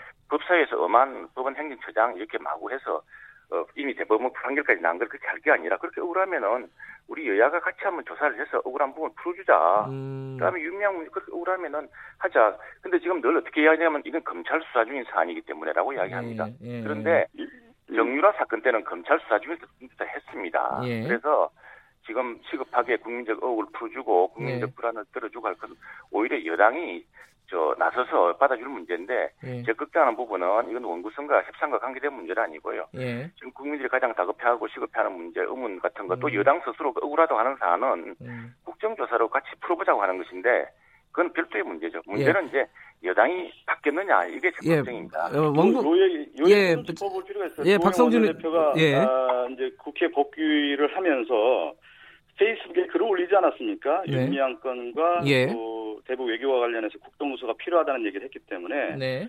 이 행간의 의미를 보면은 이 두 가지 조건을 들어주면 원구성에 참여하겠다라는 의미로 좀 해석될 여지도 있었거든요. 음. 근데 또 하나가 뭐냐면 윤미향 건과 대북 외교관 관련 자체가 국정조사 사안이냐에 대한 부분을 좀 제기를 할 필요가 있을 것 같아요. 네. 어, 윤미향 건은 당시 이제 개인적인 부분이었고 시민단체와 관련된 사항이었는데 이게 국정 현안이냐? 네. 국정조사라는 것은 국정의 특정 사안과 관련해서 조사를 하는 거 아니겠습니까? 예. 그 부분에 대한 것은 좀 잘못됐다는 얘기를 하, 겠고요 네. 또 하나는 이 볼턴의 회고록 건 가지고 네. 어, 지금 대북 관련된 국정조사를 하겠다라는 얘기를 하고 있는 건데 네. 다자 간의 정상회담과 관련된 사안은 사실 비공개가 외교의 관례입니다. 네. 어, 그리고 국정조사를 하기 위해서는 가장 중요한 게 증인 채택과 현장 검증을 해야 되는 건데 네. 행정기관도 조사를 해야 되는 거 아니겠습니까? 그러면 트럼프나 김정은을 조사하겠다라는 건지 국정조사를 했을 경우에 네. 어디까지 조사를 할 수 있는지 앞뒤가 맞지 않는 말이기 때문에 이 부분은 통합당에서 명확하게 좀 제시를 다시 한번 할 필요가 있습니다. 어, 예, 제가 예, 제가 명확하게 이야기하겠습니다. 최영두 대변인, 예. 네, 네, 네.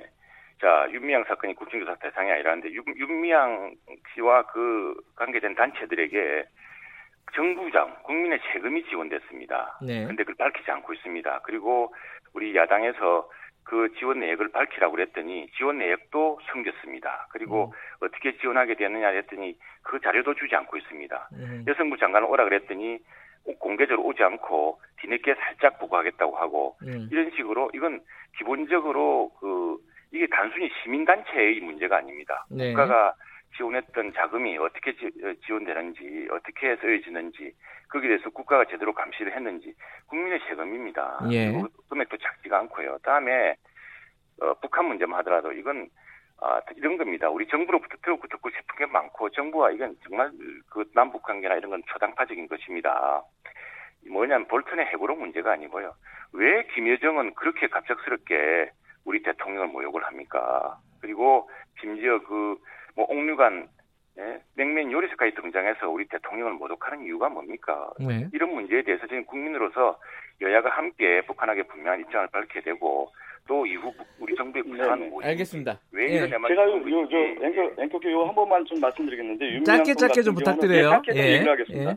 지금 검찰 조사가 진행되고 있지 않습니까? 검찰 예. 조사가 진행되고 있고 또 하나는 관련 행정기관에서 조사가 진행되고 있기 때문에 이 조사를 지켜보는 것이 마땅하다는 생각이 좀 들고요.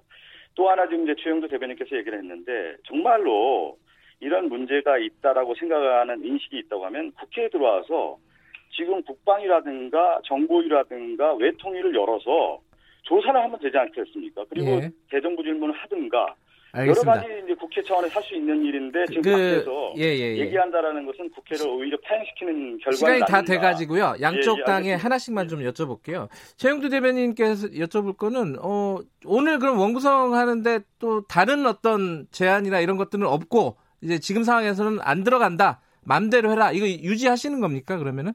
지금 우리가 이 예. 원래 모든 국회 전통이 여야 협상, 여야 합의를 통해서 예. 우승이 시작되는데 이제 합의를 무시하고 170석, 180석이니까 우리 마음대로 해야 된다고 시작하면 예. 시작된 겁니다.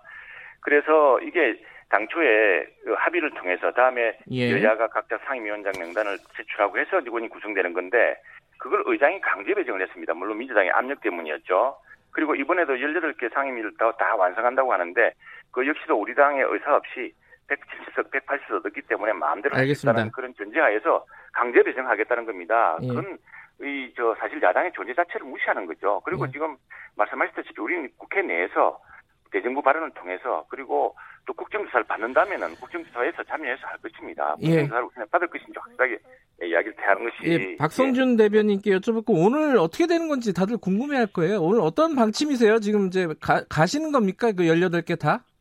일단 이렇게, 이렇게 한번 생각을 해보죠. 5월 30일 날 국회 임기가 시작이 예. 됐고요. 지금 6월 말입니다. 지금 음. 이제 거의 한 달이 된 시점에서 국회가 원구성도 못하고 일을 안 하고 있다라는 것에 대해서는 국민들의 비난을 저희가 받을 수밖에 없는 상황인데 그렇기 때문에 여당 입장에서는 지금 가장 어려움에 있는 국민들, 소상공인, 네. 중소, 중소기업을 위해서 3차 추경을 반드시 통과시켜서 일을 하겠다는 뜻이고요. 네. 그렇게 하기 위해서는 시간이 별로 많지는 않다. 그렇기 네. 때문에 야당이 저에게 협조를 요청해고 조속하게 원구성을 하자라고 제안을 해왔고 많은 또 애원도 해왔고 간청을 해오지 않았습니까? 그런데 네. 그 시간이 하나하나 지나가다 보니까 오늘 이 시점까지 왔는데 어, 다시 한번좀 말씀드리지만 오전까지 좀 야, 야당이 어, 대승적 차원에서 들어와서 원구성을 하고요. 또 국회에 들어와서 일을 같이 했으면 좋겠다. 그런 말씀 다시 한번 드리겠습니다. 알겠습니다. 오늘 네. 두분 말씀 감사합니다. 여기까지만 들어야 될 것 같아요. 어, 고맙습니다. 네, 감사합니다. 예, 어, 더불어민주당 박성준 원내대변인 그리고 미래통합당 최영두 원내대변인이었습니다. 공정하고 깊이 있게. 오늘 하루 이슈의 중심.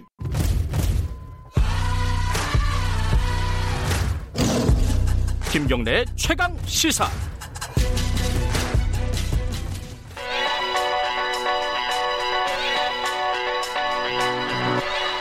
최강 시사 윤태곤의 눈. 네, 윤태곤의 눈 미래아 전략그룹 더모아의 어, 윤, 어, 윤태곤 정치분석 실장 나와 계십니다. 안녕하세요. 네, 안녕하세요. 그 방금 여야 네. 대변인 네. 원내 대변인 연결했는데 아 이게 뭐 점점 국회 열리는 것도 잘 안 되고 갈등의 수위가 더 높아지는 것 같아요 느낌이. 이게 뭐 얘기 안된 일이죠. 음. 조호영 원내대표 이야기했지 않습니까? 싸우겠다. 싸우러 온 거죠. 싸우겠다. 네, 예. 제가 전에도 한번 이야기했지만은 여당이건 야당이건 전부 다 일하겠다라고 합니다. 네. 근데 그 일에 대한 인식 차이가 크다. 음. 그게 문제거든요. 음. 조호영 원내대표가 뭐 놀다 온 건 아니고 생각을 정리하다 왔을 거 아니겠습니까? 네. 아 내가 복귀하면은 요렇게 요렇게 요렇게 하겠다라는 이제 생각을 정리했겠죠. 어떻게 정리했냐? 본인이 이야기했습니다. 상임위는 협상이 없다. 대신에 국회 안에서 일하겠다. 싸우겠다는 거죠. 뭐 음. 윤미향 의원 건이라든지 좀 전에 나왔던 남북 관계 등을 의제로 삼겠다. 음. 그리고 최근에 뭐 인천공항공사 정규직화 논란 같은 것도 이슈가 될 수 있겠죠. 음. 예. 뭐 이게 일한다는 게 야, 당 입장에서는 싸우는 것도 일이다. 그렇죠. 뭐, 그럼 네. 제 표현을 뭐라고 해야 될지 모르겠지만 야당 입장에서 뭐 우리가 여당하고 호흡을 잘 맞춰서 종전 선언도 하고 북한 제재도 완화하고 윤석열 검찰총장도 비판하겠다. 이럴 리는 없는 거 아니겠어요? 예. 그런 나라는 없나요? 아, 그렇죠. 싸우고 안 싸우고보다 더 중요한 거는 여기서 예. 이제 우리가 포인트로 어, 당분간 볼 거는 어디서 어떻게 싸우냐겠죠. 음, 어디서 예, 어, 디서 그러면은 뭐 국정조사? 뭐. 자, 국정조사 이야기 때문에 긴장감이 높아지고 있는데 이건 이렇게도 볼 수 있을 거예요. 야당이 국회로 들어오는 명분이다. 국정조사 음. 이야기를 우리가 꺼내겠다라는 것 자체가 음. 뭐 주호영 원내대표나 방금 전에 최영도 원내대표님 말씀도 제가 들었습니다만은 여당이 안 받을 거를 모르겠어요. 음. 알겠죠. 근데 이제 상임위에서도 문제 제기하고 뭐 원내대표가 협상도 하고 여론전도 하겠다 원내에서 음. 네. 그런 거죠. 장외 투쟁 이런 거는 힘들겠죠? 아니, 그렇죠. 코로나 전국이고 첫 네. 번째로 네. 제가 지난번에도 말씀드렸지만은 지금 김종인 주호영 투톱하고 과거 황교안 나경원 투톱 때하고 분위기가 다르죠. 음흠. 자 그렇다면 야당 입장에서 조금 머리가 아플 거는 장외 투쟁도 안 하고 여당 말에 순순히 들어주지도 않고 그러면서 싸워야 된다.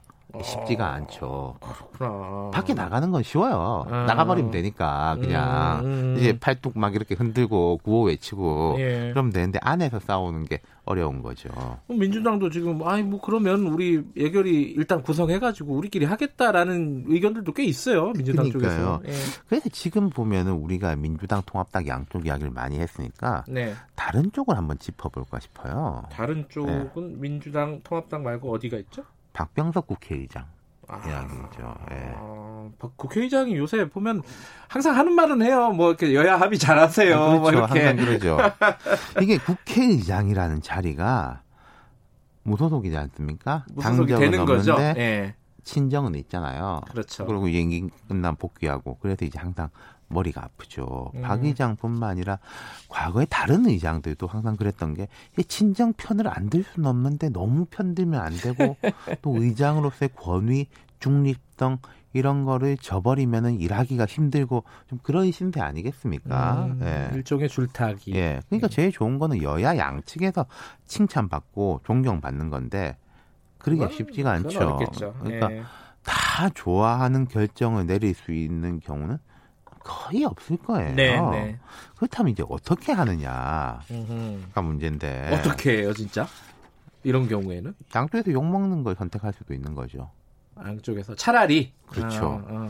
이게 야당에서 욕 먹는 건 뭐 이게 그렇게 어려운 건 아닌데 때로는 여당에서 욕 먹는 걸 선택할 수도 있다. 전략적으로 음. 이게 퐁당퐁당 이쪽에서 욕 먹고 저쪽에서 욕 먹고 그래야지 좀 할 말이 있고 아니 내가 이제 저쪽에서도 지금 나를 욕하지 음. 않냐 우리 흔히 많이 그런 말 하지 않습니까 한쪽에서 비판받을 때 아니 저 상대 쪽에서도 음. 나를 이렇게 비판하고 있다 뭐 이런 식의 나는 양쪽에서 다 욕 먹는 사람이야 그렇죠 예 음. 그러니까 내가 객관적이다 어, 나 힘든 사람이야 네, 그런 이제 프레임인 거죠 야당한테 할 말이 있어야 그렇죠. 된다 그러니까 네. 당신들이 나보고 뭐라고 하지만은 여당도 나를 이렇게 욕하지 않냐 네. 이게 좀 속된 말로 하면 알리바이고 고급적으로 말하면은 명분을 만들어 명분. 나가는 거죠. 박병석 의원은 잘 하고 있는 건가요? 어떠, 어때요? 그러니까 일단 아시다시피 통합당 없이 6개 상임위 위원장하고 여당목 부의장을 선출했지 이미 않습니까? 그건 벌어진 일이고 예, 한참 예. 됐죠. 근데 여기서도 상임위 가지고 이렇게 막 난리가 난 거는 일당 다반사예요. 난리가 안 난 적이 없습니다. 예. 근데 이 국회의장단 선출 가지고 안 한 이런 적은 제가 볼 때 되게 음. 드물어요. 네네네. 그리고 이제 저쪽에 이제 정진석 부의장 네. 뭐 내정자라 그래야 됩니까 후보라 그래야 됩니까 나도 안 한다 안 한다 그랬죠 예. 원하라 예. 뭐 여당으로 다 시키든지 해라 그게 음. 이제 의장에 대한 압박인 거죠 음. 그러니까 박병석 의장이 그 이후에 속도 조절 같은 걸 좀 하고 있죠 지난 음. 19일에도 뭐 어, 민주당이 본회의 개의결 하자라고 네. 했으니까 통합당이 들어와야 된다. 이러면서 본회의를 열지 않았고, 오늘이 지금 이제 26일, 일주일이 됐는데, 이제 문제는 박 의장이 강조해온 여야 타협이 요원하다. 그리고 이제 청와대나 여당이 이제 강조가 아니다고 하더라도 3차 추경 처리 등에 대해서는 여론의 지지가 높을 수 있을 거예요. 제가 조사해 보진 않았지만은. 그렇죠. 네. 일단 뭐 어려운 사람들이 많으니까. 네. 예. 근데 항상 문제는 여론이라는 게 대체로 이중적입니다. 여당이 일해라. 근데 너무 몰아붙이지 마라. 아. 네. 아니 빨리 해라. 근데 신중하게 해라. 뭐 잘해라. 이런 거죠. 그렇죠. 그리고 국회의장도 아니 너무 이제 한쪽 편만 들지 말고 합의를 이끌어내는 정치력을 발휘해라. 음. 이런 여론들이 항상 있다는 거죠. 네네. 네. 근데 이게 이 박 의장이 어떤 식의 결정을 내리든지 반발은 클 것 같아요. 그죠? 그렇죠. 한쪽은 수긍하고 한쪽은 반발할 건데 그러면 네. 이제 어, 제 경우의 수를 시나리오로 한번 짚어보죠. 제일 네. 좋은 거는 의장이 창의적인 해법을 제시해가지고 여야 모두의 양보를 이끌어내는 겁니다. 음흠. 뭐 말하자면 다 칭찬받는 거 이런 거 할 수 있으면은 너무나 좋겠죠. 어렵죠. 네. 네. 그 다음은 이제 좀 여론을 보는 거겠죠. 지켜보면서 뭐냐면은 음. 자. 아, 이거 여당이 너무 밀어붙이는 거 아니냐라는 여론의 반발이 세다면은 조금 여당한테 욕 먹는 쪽을 선택할 음, 것이고 속도 조절 예, 야당이 이거 너무 발목 잡는 거 아니야라는 게 음. 올라온다면은 좀 야당한테 한 번 더 욕 먹는 쪽으로 뭐 추경까지는 뭐 이런 식이 있을 수 있겠죠 예결위하고 추경까지는 음. 내가 땅땅땅 하는데 그 뒤에 거는 이제 안 한다라는 음. 식으로 한다든지 음. 이런 이제 여론을 보고 결정을 할 건데 그러니까 여야 모두 21대 국회 초입이 중요하지만은 박병석 의장으로서도 앞으로 2년간 국회를 이끌기 위해서는 지금 이 시기가 매우 중요하다. 과거에는 그리고 이제 국회의장들이 의장 하면은 사실상 그 뒤에 뭘 안 하는 게 관례였는데 예. 요즘은 의장 끝나고도 어, 뭐 되게 많이 해요. 예, 그리고 하고. 이제 뭐 박병석 의장은 그 연배도 바로 전임 문희상 의장보다는 훨씬 낫거든요. 그렇죠. 그러니까 네. 근년에 보면은 젊은 의장 축에 속해요. 음. 그러니까 뭐 박병석 의장이 속으로 뭘 생각하는지는 저도 모르겠습니다만은 뭐 꼭 어떤 자리를 가서가 아니라 이 이후에 내가 뭐 정치적인 평가를 받건 네. 뭘 하건 간에 그런 거 신경 쓰, 쓸 수밖에 없다는 거죠. 그리고 당연하게 그게 좋은 겁니다. 사람이 그런 신경을 쓰고 여론을 신경 써야 행동에 책임감이 생기게 되는 거지. 음. 나는 이거 끝나면은 뭐 아무것도 아니야라고 하면 그냥 뭐 마음대로 해버리든가 그렇게 가는 거죠. 그러나 오늘 뭐 될 것 같아요? 국회 원구성? 글쎄요. 뭐 제가 이렇게 제가 왜 어려운가만 쭉 이제 설명을 드렸으니까 네, 예. 알아서 판단하실 것 같습니다. 아, 그렇죠. 네. 오늘 좀 지켜보죠. 네. 여기까지 듣겠습니다. 고맙습니다. 감사합니다. 윤태곤의 눈이었습니다. 김경래 최강사 2부는 여기까지 하고요. 잠시 후 3부에서는요. 김준우 변호사, 김태현 변호사 두 변호사의 정가 인물 집중 탐구 여의도 신호등 마련되어 있습니다. 잠시 후 2부에서 뵙겠습니다. 아, 3부입니다.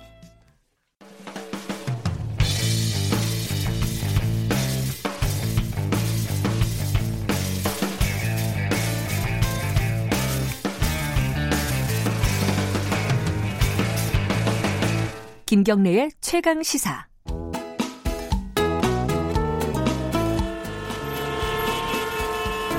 GPS가 연결되었습니다. 김경래의 최강 시사. 여의도 신호등. 네, 한 주간에 화제가 됐던 정치인들을 집중 탐구해보는 시간입니다. 주간 인물 토크쇼 여의도 신호등. 오늘도 두 분 변호사 나와 계십니다. 김준호 변호사님 안녕하세요. 안녕하세요. 김태현 변호사님 안녕하세요. 아, 안녕하세요. 예. 네. 저도 이제 항상 이 누구를 선택을 하셨는지 미리 네. 보잖아요. 네. 오늘도 잘 이해가 안 되는 두 분 다 잘 이해가 안 되네 사실은. 음, 음. 어, 김준호 변호사님은 누구 갖고 오셨죠? 이해찬 대표. 파란불이잖아요. 네, 파란불입니다. 그럼 이건 왜 이해가 안 되냐면은 네. 이해찬 대표가 뭐 했지? 뭐 이런 생각이 들어요. 한 주간에 뭐 했지? 이런 네. 생각이 들고 김태환 변호사님은 추미애 장관 아니에요? 추미애 장관 빨간불. 네.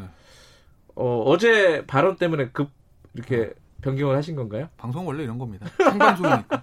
근데 이건 청취자분들 이해를 돕기 위해서 지금 10분 전에 인물이 변경됐다는 걸 네. 살짝 알려드립니다. 원래는 다른 분으로 파란불을 갖고 네. 왔는데 네. 이건 뭐 얘기 안 할 거니까 굳이 이름을 거명할 네. 필요는 없을 것 네. 같고.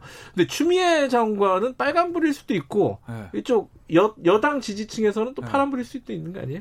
아, 그럴 수는 있는데 제가 음. 보는 관점은 아까 좀 다른 관점이 네, 있으시구나. 다른 관점. 아, 그건 이제 들어보죠. 궁금하네요. 네. 네. 빨간불이다. 네. 추미애 장관. 10분 전에 바뀌어도 어느 정도 퀄리티의 방송을 할 수 있는 오늘 한번 테스트해 보는 시간으로 누구부터 얘기할까요? 그럼 네. 이해찬 대표부터 얘기하고 네. 어, 가보죠. 뭐, 뭐 했죠? 이해찬 대표가? 이해찬 대표가 월요일 날 네. 윤석열 함구령 아, 그게 요번 주였어요? 네. 한달 전에 한 것 같아. 아, 그건 윤미향 함구령이나, 뭐, 이제. 함구령을 뭐 요새 금, 많이 하셔서. 금태섭 함구령이나, 이렇게 해서, 예. 네. 함구령 전문이시구나. 네, 그렇죠. 네. 함구령이 꼭 좋은 건 아니에요. 민주주의라는 그렇죠. 게 네. 다양한 다양성과 다원성, 공존 이런 아니, 게 이제 가치가 있어야 되는데. 조선 시대도 아니고 무슨 함구령이냐 이런 얘기들 그렇죠, 많이 하잖아요. 그렇죠. 네. 그래서 저도 사실은 그 꼭 좋게 보진 않았거든요. 네. 근데 결국 이제 이해찬이라는 존재. 가 음. 뭐냐에 대한 질문 혹은 이해찬 이후는 무엇일까라는 질문이랑 좀 맞닿아 있는 것 같아서 음. 이해찬 대표를 꼽아왔거든요.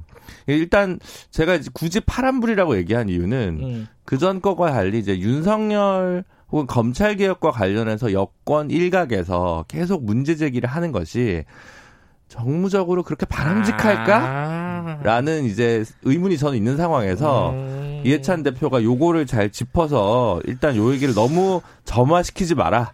라고 딱 음. 선을 그었다는 게 여전히 이제 그 뭐 한 달 좀 두 달 남았네 두 달 남았지만 여전히 감각 있다. 요게 조금 이따 더 말씀하시겠지만은 어 납득이 가는 측면이 있네요. 네, 어, 네. 일단은 김태현 변호사님은 죄송합니다. 동의하시나요?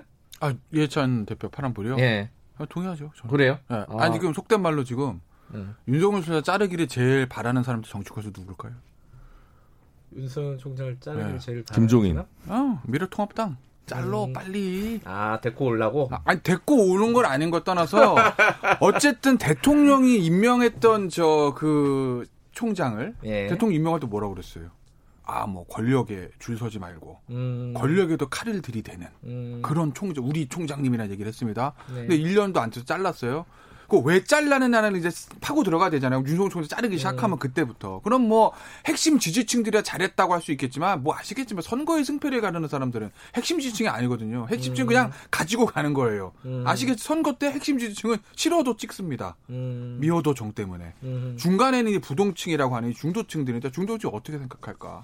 야 윤석열 총장이 1년 전이나 지금이랑 달라진 게 뭐냐? 음. 뭐 달라진 게 뭐죠? 만약에 자른다고 하면 달라진 건 수사 대상밖에 없어요. 그러니까 음. 윤석열 총장과 한동훈 검사장의 하는 저 부분이 검찰 핵심 라인인데 지금 물, 좀 물을 많이 먹었 물을 아주 많이 먹고 있지만 그 이제 윤석열 총장으로 대, 비 그제 윤석열 총장 한동훈 검사장으로 이제 딱 네이밍이 되어지는 그 검찰의 핵심 라인들이 하는 수사 방식이 약간 거칠다 뭐 이런 음. 얘기들은 예전부터 있었어요. 항상 그래왔어요. 거친 뭐, 사람들이군요. 그러니까 약간 이제 수사 방식이 좀 거칠다. 네. 뭐 예를 들어서 뭐 검찰 지상주의자다는 그런 비판들은 네. 예전에 적폐 수사 때도 있었어요. 음. 그때도 있고 지금도 있었어요. 달라진 건 수사 대상에 달라졌다는 거죠. 음. 그렇기 때문에 지금 은 여기서 윤석열 총장을 만약에 자르면 미래통합당은 속으로 웃고 있을 거예요.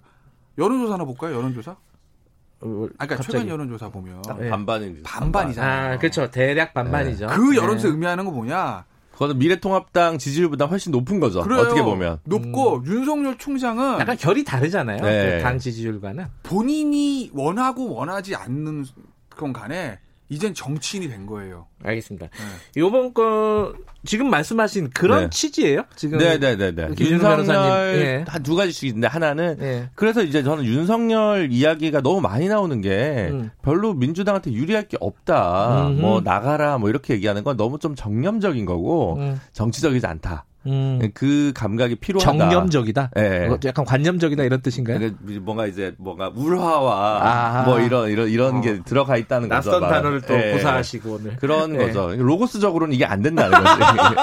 예. 그렇게 가면 안 된다는 거죠. 아, 그거를 아, 예. 좀 짚어야 뭐 어. 팟캐스트나 유튜브나 뭐 핵심 뭐 찐, 뭐 네. 이런 지지층에서는 열광하거나 네. 좋아할지 모르겠지만 누군가 자꾸 적으로 삼고 적을 가상의 적을 만들고 뭐 이렇게 하는 식으로 정치하는 음. 거는 별로 어, 미래지향적이지 않다라는 네. 거고 두, 번, 두 번째는 두 번째는 뭐냐면 그 이해찬이란 인물 예. 혹은 민주당에서 이해찬이란 인물에 대해서 막판이지만 한번 조명해 볼 필요가 있다. 음. 개파 뭐 얘기하는데 제가 생각할 때 민주당은 누구의 당인가? 네. 민주당은 뭐 DJ의 당이었고 뭐 노무현의 당이고 문재인의 당이지만 항상 이해찬의 당이었다라는 게 저는 이제 그것도 무슨 뜻이에요? 이해찬은 항상 핵 인싸였습니다. 아. 단한 번도 뭐 선거에 중앙에서 뭐 비주류로 치부된 적도 없어요. 아니 컷오프도 됐잖아요 예전에. 그건 김종인이라는 이제 그 분이 이제 컷오프를 한 거고 네. 6선 7선을 하지만 이제 물에 물 탄 듯 죄송합니다. 약간 중도적이고 뭐 이렇게 음. 합리적이고 뭐 신사고 뭐 이런 분들 많이 있어요. 그런 분들 이제 국회의장하고 부의장하고 음. 약간 비주류고 뭐 이런 식으로 했는데 그게 아니라 항상 주류. 음. DJ 때 교육부 장관, 노무현 때 국무총리, 그리고 문재인 땐 여당 대표. 뭐 이게 쭉 오면서 칠선을 해오면서 사실은 지금 문희상 의장, 정세균 총리보다 나이는 젊습니다. 예. 네. 근데 7선이고 사실 이번에 나왔으면 8선도 되는 거예요. 국회의장도 뭐 본인 하고 싶었으면 선수로 밀어서 할 수 있었는데 당의 승리를 위해서 선당 후사로 이제 간 거거든요. 근데 이게 무슨 얘기냐면 당에 지금 굉장히 고만조만한 386 정치인들 많이 있지만 기강을 잡고 쓴소리를 하고 이게 기율을 잡는 그런 사람이 없어요. 만약에 네. 그건 네. 항상 이해찬 대표의 몫이었다고 저는 생각을 하고 이해찬 대표가 민주주의 가 그런 거 아니다라 욕을 먹으면서도 항상 이제 그런 역할을 악역을 마다하지 않는데 8월 당대회 이후에 이해찬 대표가 물러나면 도대체 민주당에서 그런 리더십과 그런 기율과 기강은 누가 잡을 것이냐. 예, 네, 그냥 되게 좀 그 영이 서지 않을 거거든요. 다른 사람이 뭐 음. 이랬다 해도 저랬다 하고 이렇게 하면 이제 자신의 정치적 이니셔티브를 위해서 다른 얘기를 할 텐데 음. 이해찬 대표가 그런 면에서 가지는 의미가 예. 좀 남다른 게 있었다. 마지막까지 보여주고 있는 이해찬의 리더십과 존재감 네. 뭐 이런 뜻이겠네요. 네. 음, 대략 그렇죠. 하나 좀 받아서 말씀드리면 예. 문재인 대통령 입장에서 뭐 이해찬 대표만큼 고마운 당 대표가 없어요. 당을 장악하는데 킹이 되기가 힘든. 음. 예를 들어서 예를 들어서요. 네. 당 대표 그러니까 세상에서 제일 불쌍한 여당 당 대표라고요. 음. 청와대 치니까 음. 제일 이제까지 역사상 여당 당 대표 제일 불쌍했던 김무성 전 당 대표. 아니 뭐 박, 박근혜 대통령 네. 때가 안 되는데. 예, 예. 그럼 예를 들어서 당시에 김무성 대표도 무성 대장 무대라는 별명이 있으니 당을 장악을 하고 갈 수는 있었는데 문제는 본인이 킹이 되고 싶은 그게 있잖아요. 대선 주요 실제로 26개월 1등을 했고 청와대도 그걸 알죠. 음흠. 박근혜 대통령이 당시 그걸 용납을 하겠습니까? 네. 끊임없이 견제가 들어가는 거죠. 그럼 음. 위치가 힘들어져요. 그런데 이해찬 대표는 그게 아니기 때문에 물론 음. 본인은 어떤지 모르겠으면 겉으로 봤을 때는 아니기 때문에 본인도 오히려 자신 있게 당을 장악할 수도 있고 청와대 오해 살 일 없으니까 청와대에서도 부담이 없죠. 오히려 음. 당을 확실하게 관리해주는 좋은 사람. 뭐 캐릭터는 약간 부담스러울 네. 수는 있는데. 아, 까칠하시죠 사실. 음. 뭐 이렇게. 알겠습니다. 이해찬 대표를 한 마디 더 하면은 한 5분 지나갈 것 같아갖고 음. 여기까지로 딱 접고 네. 더 따끈따끈한 분 갖고 얘기해보죠. 네. 음. 그 추미애 장관을 음. 빨간불로 갖고 오셨어요. 음, 아까 네. 이제 그걸 여쭤봤는데 네. 뭐 있다 이유가 네. 어뭐 그러니까 취지를 비슷해요. 예.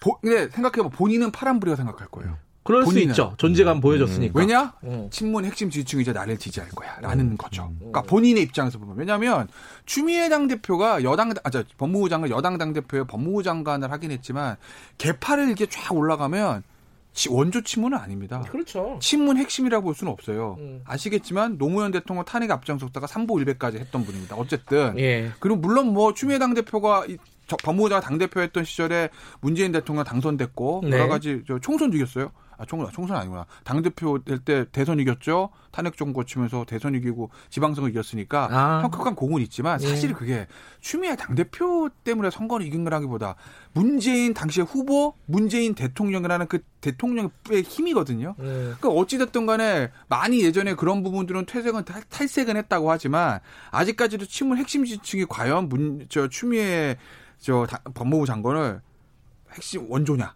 핵심이냐, 예를 들이라고 생각하면 그건 아닐 수 있다라는 거예요. 네. 그렇다고 보면 추미애 법무부 장관은 오선 의원의 여당 당대표 법무부 장관이 있으면 남은 거 두 개죠. 대통령, 서울시장 딱 두 개입니다. 법무부 장관 끝나고 이제 심플하네요. 아니 법무부 장관 끝나고 저는 이제 변호사 하겠습니다. 하게 할까요? 아. 서울시장이랑 당, 대통령 선거예요. 음. 서울시장보다 대통령 쪽에 관심이 있을 건 당연하죠. 정치인이라면. 음. 그러기 위해서는 친문 핵심 지지층들의 지지를 얻어야 되는데 그러려면 지금 친문 핵심 지지층들이 가장 밀어내고 싶어하는 윤석열 총장의 공격을 통한 존재감 확보. 그러니까 본인은 파란불이라고 그러니까 파란불이잖아요. 본인은 예. 그런데 예. 개인의 이득이 아니라 이 공적인 정치라는 영역에서 보면 넓게 봐야 된다는 거죠. 예를 들어 국, 국위까지는 안 갈게요. 정파적인 이익, 여당 전체의 이익, 그 청와대 전체의 이익, 예. 정부 전체의 이익을 봤을 때 과연 그게 파란불이냐? 음. 왜 대통령이 그 전날인가 두 사람 모아 뭐두 사람만 모은 건 아니죠. 네. 모아놓고 네. 협력하세요라고 했습니다. 겉으로 보면은 원론적인 얘기죠. 그럼 대통령이 불러서 협력하세요 그러지. 너 나가 이러진 않지 않습니까? 네. 근데 협력하세요 했다는 얘기는 일종의 확전 자제의 메시지는 있거든요. 어차피 대통령 입장에서 보면 지금 윤석열 총장 수수족이 다 잘렸습니다. 한동훈 검사장 좌천됐어요. 수사받게 됐어요. 그 다음에 다 흩어졌습니다, 이미. 7월에 인사 한 번 더 있어요. 나머지 정리할 거예요. 지금 검찰의 힘은 차기 총장으로 유력시되는 이성윤 중앙지검장의 힘이 쏠리는 상황입니다. 어차피 윤석열 총장이 예전만큼 힘을 못 쓰는 상황인데 굳이 지금 밀어내서 왜 그 정치적 부담을 내가 지지를 않은 거. 음. 그런 계산이 깔려 있는 거 아니겠습니까? 대통령이 그런 얘기를 했을 때는. 음. 그런데 그 다음 날 추미애 장관이 그 다음에요 바로 다음 날 총장은 내 지지를 다 잘라 먹었어. 음. 어마어마한 얘기를 했대. 검찰 개혁은 황운하 의원이 해도 된다. 수사받고 있는 사람인데. 뭐 이런 얘기까지들 하는 것들이 과연 본인의 개인적인 사익을 위해서는 좋겠으나 여당 정치에 공을 위해서 좋은가? 라고 보면 저는 아니라고. 오케이. 그, 런 틈에서 네. 어, 빨간불이다. 하나 아까 네. 여론조사 보시, 보시면 네. 그러니까 제가 윤석열 총장은 아침 조간신문에 사회면에 나온 사람이 아니에요 이제 음. 3면으로 빠졌어요 총장 정치인으로 왜그 음. 여론조사 함의를 보시면 대통령에 대한 찬성 반대랑 거의 비슷해요 숫자가 그 얘기 뭐냐 유권자들한테 물어봤을 때 지금 문재인 대통령에 대해 가장 적 대비되는 가장 맞붙을 수 있는 사람 누구지 그러면 뭐 김종인 뭐 주호영이 아니라 윤석열 이런다는 거죠. 백종원. 아. 네. 그분을 이기기 힘들죠. 네.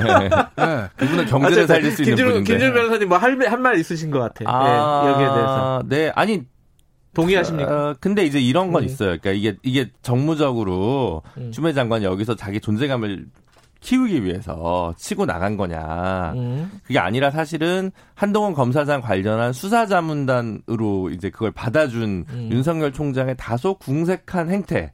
에 대해서 맞받아친 거라서 음. 대통령이 둘이 협력해라고 얘기했는데 거기서 추미애가 난 내 정치 뭐 쌈마이 왜 이렇게 간 게 아니기 때문에 조금 네. 그렇게까지 뭐 하긴 좀 그렇지 않냐라는 생각이 좀 있어요. 네. 하지만 아까 이해찬 대표 얘기했던 것 같은 의미에서 저는 그러니까 검찰 개혁을 옛날에 무슨 개혁을 하면 인적 쇄신이 있고 구조 네. 개혁이 네. 있는데 어쨌든 검경 수사권 조정 법안, 공수처 법안 했기 때문에 구조 개혁을 했단 말입니다. 인적 네. 쇄신은 그 뒤, 뒤편이고 그렇게 중요한 문제가 아니에요. 근데 이걸 음. 가지고 너무 과도하게 천착하는 것은 이렇게 그거보단 다른 거에 오히려 무게 중심을 실는 게 낫다. 그동안 조금 우선순위가 뒤쪽에 있던 뭐 법원 개혁이라든지 이런 것들에 다시 좀 힘을 쏟는 게 어, 정부나 국익을 위해서도 바람직한 거 아니냐 이런 생각은 좀 있습니다. 여기서 잠깐 이 두 분 한 1분씩 2분? 1분? 음. 그 지금 그, 그 윤석열 총장 밑에서 지금 벌어지고 있는 일을 검찰의 자기 식구 제 식구 감싸기냐 아니면은 어 이게 저기 추미애 장관이 어, 뭐, 뭔가 월권 같은 걸 행사하는 거냐. 지금 뭐, 예를 들어 한동훈 검사를 수사하는 부분이나 이런 부분에 대해서 의견, 두 분 다 변호사니까 의견들이 음... 갑자기 궁금해가지고. 솔직히 말씀드리면. 예, 솔직히 얘기죠, 그러면은. 윤석열 총장이나 추미애 장관이. 예. 두 사람 다. 예. 정치적인 목적이 없다고 할 수 없다. 예. 이렇게 정리를 두 사람 다 음. 너무 양비론이잖아요. 아니 근데 왜냐면 아 그러니까 네. 두 사람 다 순수한 마음은 아니라는 저는 그, 그렇게 봐요. 그렇죠. 순수한 윤성 총장도 그건 마찬가지예요. 음. 그러니까 항상 이제 검찰 그러니까 어디 조직이나 조직 이득 이유라는 게 있잖아요. 네. 내, 식구 감사기나 특히 검찰은 그게 좀 강하거든요, 사실은. 예. 그러니까 검찰의 윤석열 총장의 내 식구 감싸기 그러니까 모든 사람이 어떤 행위를 할 때 다 하나의 목적만 있는 거 아니잖아요. 음. 뭐 비율의 차이인 거지. 내 식구 감싸기라는 목적이 당신 전혀 없습니까? 없습니다라고 말 못할 겁니다. 그럼 음. 윤석 추미애 장관도 마찬가지죠. 순수하게 검찰 개혁을 위한 게 아니라 윤석열 총장 찍어내고 수, 수, 저 소속을 자르려는 그 정치적 목적이 없습니까? 없다고 말할 수 없다라는 거죠. 오케이. 두 사람 다. 예, 없다고 말할 네. 수는 없다. 네. 어, 어렵 어렵다고 네. 말할 수 정치적인 수사를 하는 거죠. 근데 이제 예, 김준일 장관 원래 정치인이고 예. 조국 장관 낙마하고 나서 이제 구원 등판한 거고. 네. 그러니까 뭐 다 정치적인 행위야라고 애초에 아, 그렇게 해석한 근데, 사람들이 다수예요. 아 근데 네. 사람은 정치인이 출신이지만 자리는 정치인이 아니라 관료예요. 사실 네. 자리는. 뭐 그렇기 때문에 원래는 그러면 안 되는 거예요. 김준호 변호사님 의견 듣고 마무리할게요. 그런데 윤석열 짧게, 총장은 짧게. 예. 오히려 어쨌든 아, 나는 권력을 향해 수사를 음. 엄정하게 한 것이다라고 작년 하반기에 말하자면 쉴드를 칠 수는 있었어요. 비록 네. 남들이 보기에는 검찰 개혁을 저지하기 위해 저러는구나라고 생각하는 사람도 있다 하더라도. 음. 근데 올해 상반기에 보이는 모습은 아 그냥 검찰의 수장이구나. 무슨 얘기냐면 국민을 위한 검찰총장이 아니라 검찰을 위한 검찰총장으로 약간 스스로의 포지션이 낮춰졌다라는 게 제 분석입니다. 아 아마 저 그런 날이 올까요? 그 문재인 대통령 빨간불, 파란불 이렇게 들고 오는 날이 올까요? 그럼 재밌을 것 같은데. 어, 거기까지는 안 가시나요? 저희도 살아야죠. 아, 방송 오래 하고 싶어요. 자, 오늘 여기까지 듣겠습니다. 두 분 고생하셨어요. 네, 감사합니다. 고맙습니다. 여의도 신호동 김태현 변호사, 김진우 변호사였습니다. 김경래 최강시사 듣고 계신 지금 시각은 8시 47분입니다.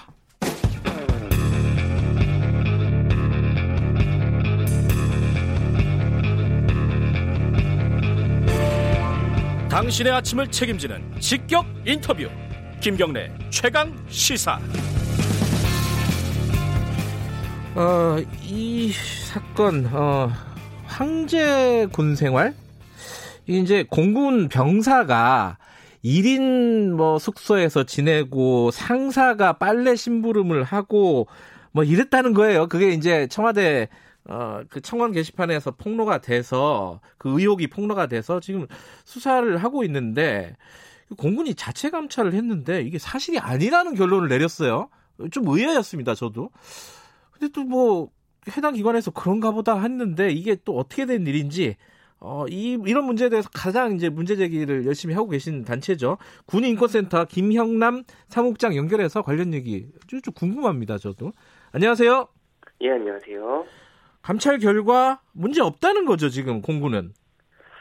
네, 이제 이게 그 24일에 예. 감찰 결과를 발표를 했는데 예. 이제 발표 주요 내용은 이렇습니다. 부사관이 병사에게 선의로 특혜를 제공했는데 뭐 규정 위반이 좀 있었던 것 같고 네. 그다음에 뭐 병사는 뭐 민간 병원 외집 나갔다가 집에 들렀는데 무단 일탈로 수사 중이다. 근데 음. 이 감찰 과정에서 요 병사는 만나가지고 조사를 한 적이 이제 없다라고 네. 합니다. 어, 병사를 조사를 안 한 거는 일부러 안 한 겁니까? 아니면 할 수가 없어서 안 한 겁니까? 할 수가 없어서 안 했다라고는 하는데 그건 예. 사실 좀 말이 안 되는 얘기고 예. 이분 이 병사가 이제 그 지금 무단 이탈로 수사 중이기 때문에 감찰하기가 좀 어려웠다라고 하는데 네. 사실 국민들이 궁금해한 부분은 무단 이탈이 아니라 이 병사가 어떤 과정을 통해서 이 특혜를 받았는가에 대한 부분이었잖아요. 예. 그러니까 지금 사실 동문서답을 하고 있는 거죠. 아, 중요한 거는 어, 그, 이탈의 문제가 아니라, 이게 황제, 특혜, 뭐 이런 거, 이런 게 사실이었냐, 이건데. 그렇죠. 어, 그, 이탈이 가능했던 배경이 궁금한 음, 건데. 그 아버지가 이제 유력한 기업의 대표였고요. 어, 네. 전화를 또 이 상사들에게 자주 했다. 어, 이런 얘기들이 있었어요. 거기까지는 팩트잖아요. 그죠? 그렇죠. 어, 그럼에도 불구하고 어, 그게 영향이 전혀 없었다라는 건가요? 그렇게 단정 지을 수 있나요? 그 감찰에서? 어떻게 보세요, 이거는? 어, 지금 감찰에서 또이 하는 전반적인 감찰 결과의 내용이 약간 네. 꼬리 자르기 식으로 좀 가고 있습니다. 그러니까 어떤 그 측면에서요? 예. 개별 부사관들이 어, 선의로 이런 혜택을 베풀었다라는 거죠. 근데 아. 단서를 남깁니다. 이 부사관들이 규정 위반은 좀 한 것 같다. 음. 그러니까 이 부사관들을 처벌을 할 건데 네. 그 윗선에는 아무 책임이 없다라는 식으로 지금 꼬리 자르는 형태인 건데 음흠. 이 부분은 사실 어떤 국민이 납득하겠습니까? 부사관 몇 명이 선의로 이런 우리 군에서 듣도 보도 못한 특혜를 한 병사에게만 줬다라는데 네. 이게 감찰의 결과라고 한다면 사실 감찰을 안 한 거나 지금 다름없는 상황인 것이죠. 근데 이제 감찰 결과를 보면은 뭐 이제 사람들이 많이 기억을 하는 게 1인실에 살고 아까 말씀하신 부사관 이제 상관이죠. 부사관이 빨래를 전달하는 심부름까지 해줬다. 이제 말씀하신 대로 규정 위반인 거는 맞는데 이게 그냥 선의였다라는 건데 그런데 그 그게 이제 선의라고 하면은 그런 전례라든가 뭐 그런 것들이 확인이 돼야 되는 거잖아요. 이 사람한테만 그럴 필요는 없잖아요. 보통 일반적으로 상식적으로 생각하면 그런 것들은 확인이 되고 좀 나왔습니까? 그렇지는 않은데요. 이제 또 네. 감찰 결과 보면 이 친구가 이제 그 세탁물을 별도로 처리한 이유가 예. 그 모낭염 때문이라고 하는데 그러니까 피부 피부 질환인 거죠. 예. 네. 2019년 12월 달에 진단을 받았다고 해요. 네. 그리고 2주 동안 치료가 필요하다는 게 당시에 이제 민간병원에서 받아온 그 진단의 내용이라고 하는데 네. 부사관이 빨래를 배달을 한 건 사실 코로나가 확산이 돼서 면회가 차단된 시기부터기 때문에 아... 2, 3, 4월 이때입니다. 예. 그러면은 사실 12월부터 2주면 2, 3, 4월하고는 상관이 없죠. 그러니까 예. 뭐이 병사가 모낭염 진단을 받은 것과는 별개로 계속해서 이 부사관들이 빨래를 날라다 줬다라는 건데 음. 이 부분에 대해서 또 해명이 안 됩니다 지금. 음. 이 선의로 그랬다라는 게 네. 이건 뭐 군대 갔다 온 사람도 그렇고 안 갔다 온 사람도 상식적으로 생각해 보면 상관이 선의로 특정 병, 어, 병사의 빨래 심부름을 해줬다. 이게 아, 이건 잘 모르겠어요. 이게 진짜 이게 그렇죠. 어, 가능한 건지 잘 모르겠어요. 어디가 아파가지고 배려를 해주는 거면 음. 사실 병원을 보내던지 너무 아파서 정상적인 군 생활이 일상생활이 안 되는 수준이면 전역을 시켜주는 게 사실 배려죠. 네네네. 누가 투바를 들어주는 배려를 해주니까 음. 그건 아무도 납득하기 어려운 일이라고 생각합니다. 근데 그 지금 말씀하신 부분이요. 어, 말씀하신 사무국장님 말씀하신 게 아니 그렇게 아프면은 진짜 전역을 뭐 진단을 받았고 전역을 하는 게 맞는 건데 그거는 거기에 대한 해명은 없어요? 그 부분에 대해서는 전혀 예. 이런 방구 이야기가 없고 예. 어 사실 그 군이라는 거는 임무가 있고 작전을 하는 그러니까요. 건데 예. 그럼 나중에도 작전 들어가가지고 물 배달하고 빨래 배달하면서 이군 생활을 할 것인가 그건 아닌 거잖아요. 음. 그렇다면은 이 친구는 빨래를 배달을 안 하면은 아픈 사람인데 음. 나중에 그 빨래를 배달할 수 없는 상황이 되면 군 생활 못 하는 거죠 아픈데 예. 그리고 지금은 또 빨래 배달 안 한다고 하더라고요. 그러면 음. 사실 지금 이 순간에 그러면은 군 생활을 어떻게 하고 있는 것인가에 대한 의문이 남을 텐데 네. 이런 부분에 대해서 앞뒤가 맞는 설명을 지금 감찰이 못 내놓고 음. 있는 상황입니다.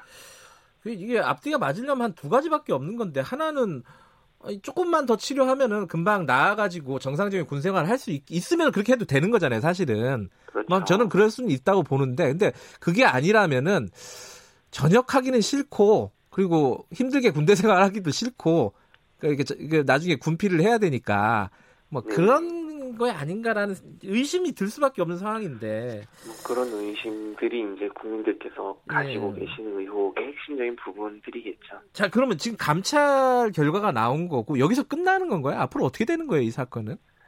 감찰로 이제 지금 끝난다고 보기는 좀 어려운데 예. 이제 수사를 지금 또 하고 있다고 합니다. 수사. 네. 예, 예. 수사는 근데 사실은 개별적인 위법 행위에 대해서 수사를 하는 거기 때문에 네. 뭐 누가 특혜를 줬고 어떤 그 암암리에 어떤 유의 이 특혜를 주기 위한 배경들이 있었고 이런 것들을 수사에서 밝히기는 음. 사실 쉽지 않을 겁니다. 특히나 이게 그 특혜가 오갔었다면은 뭐 그 병사의 부모님이나 음. 또는 부대에 있는 다른 간부들 사이에 오갔을 것이다라는 추론들이 이제 많이 나오고 있는데 음. 이 부분은 이제 민감한 영역이기 때문에 네. 사실 군 수사기관이 수사를 제대로 하기가 어렵죠. 아하. 그렇기 때문에 지금 단계에서 감찰이 사실 이런 부분들을 명확하게 조사를 해봤어야 되는데 네. 당사자 불러가지고 조사도 안 하고 네. 이런 식으로 지금 감찰 결과를 발표를 하는데 어떻게 정상적인 조사 결과가 나왔겠습니까? 어, 그 감찰에 대한 뭐 이의제기나 이런 건뭐 절차가 없나요 따로? 그냥 끝인가요 감찰 자체는? 감찰 자체는 지금 이런 식으로 마무리하겠다라고 밀고 음, 나가면은 네. 뭐 감찰은 마무리가 되는 거긴 하죠. 네. 그런. 시간이 뭐 한 1분밖에 안 남았는데 어 박찬주 전 대장 얘기 있잖아요. 공관변 갑질 뭐 요, 네.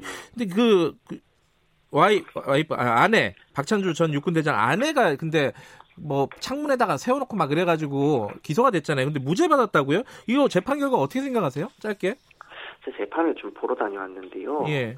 그 사실관계는 좀 이렇습니다. 박찬주 대장 부인이 공감병들을 폭행을 한 혐의들이 있어요. 예, 예. 이거는 공관병들이 선처를 바란다고 법원에서 탄원서를 냈기 때문에 음... 공소기각에 대해서 무죄가 된 겁니다 지금. 음, 네네. 그리고 감금 같은 경우는 이제 검찰이 좀 수사를 부실하게 해서 음... 그 감금의 시기 특정이 재판 때 음... 조금 변경이 된 부분이 있어서 공소장 변경을 한번 했는데 예, 예. 그래서 이제 무죄가 나온 건데 사실 지금 박찬주 대장이 지금 사필 규정이라고 얘기할 때가 아닌 거죠. 음. 자기는 선처를 받아가지고 부인이 지금 무죄가 된 건데 사필 규정이라고 알겠습니다. 하면 이건 가전이 검찰이 항소하겠죠 이건?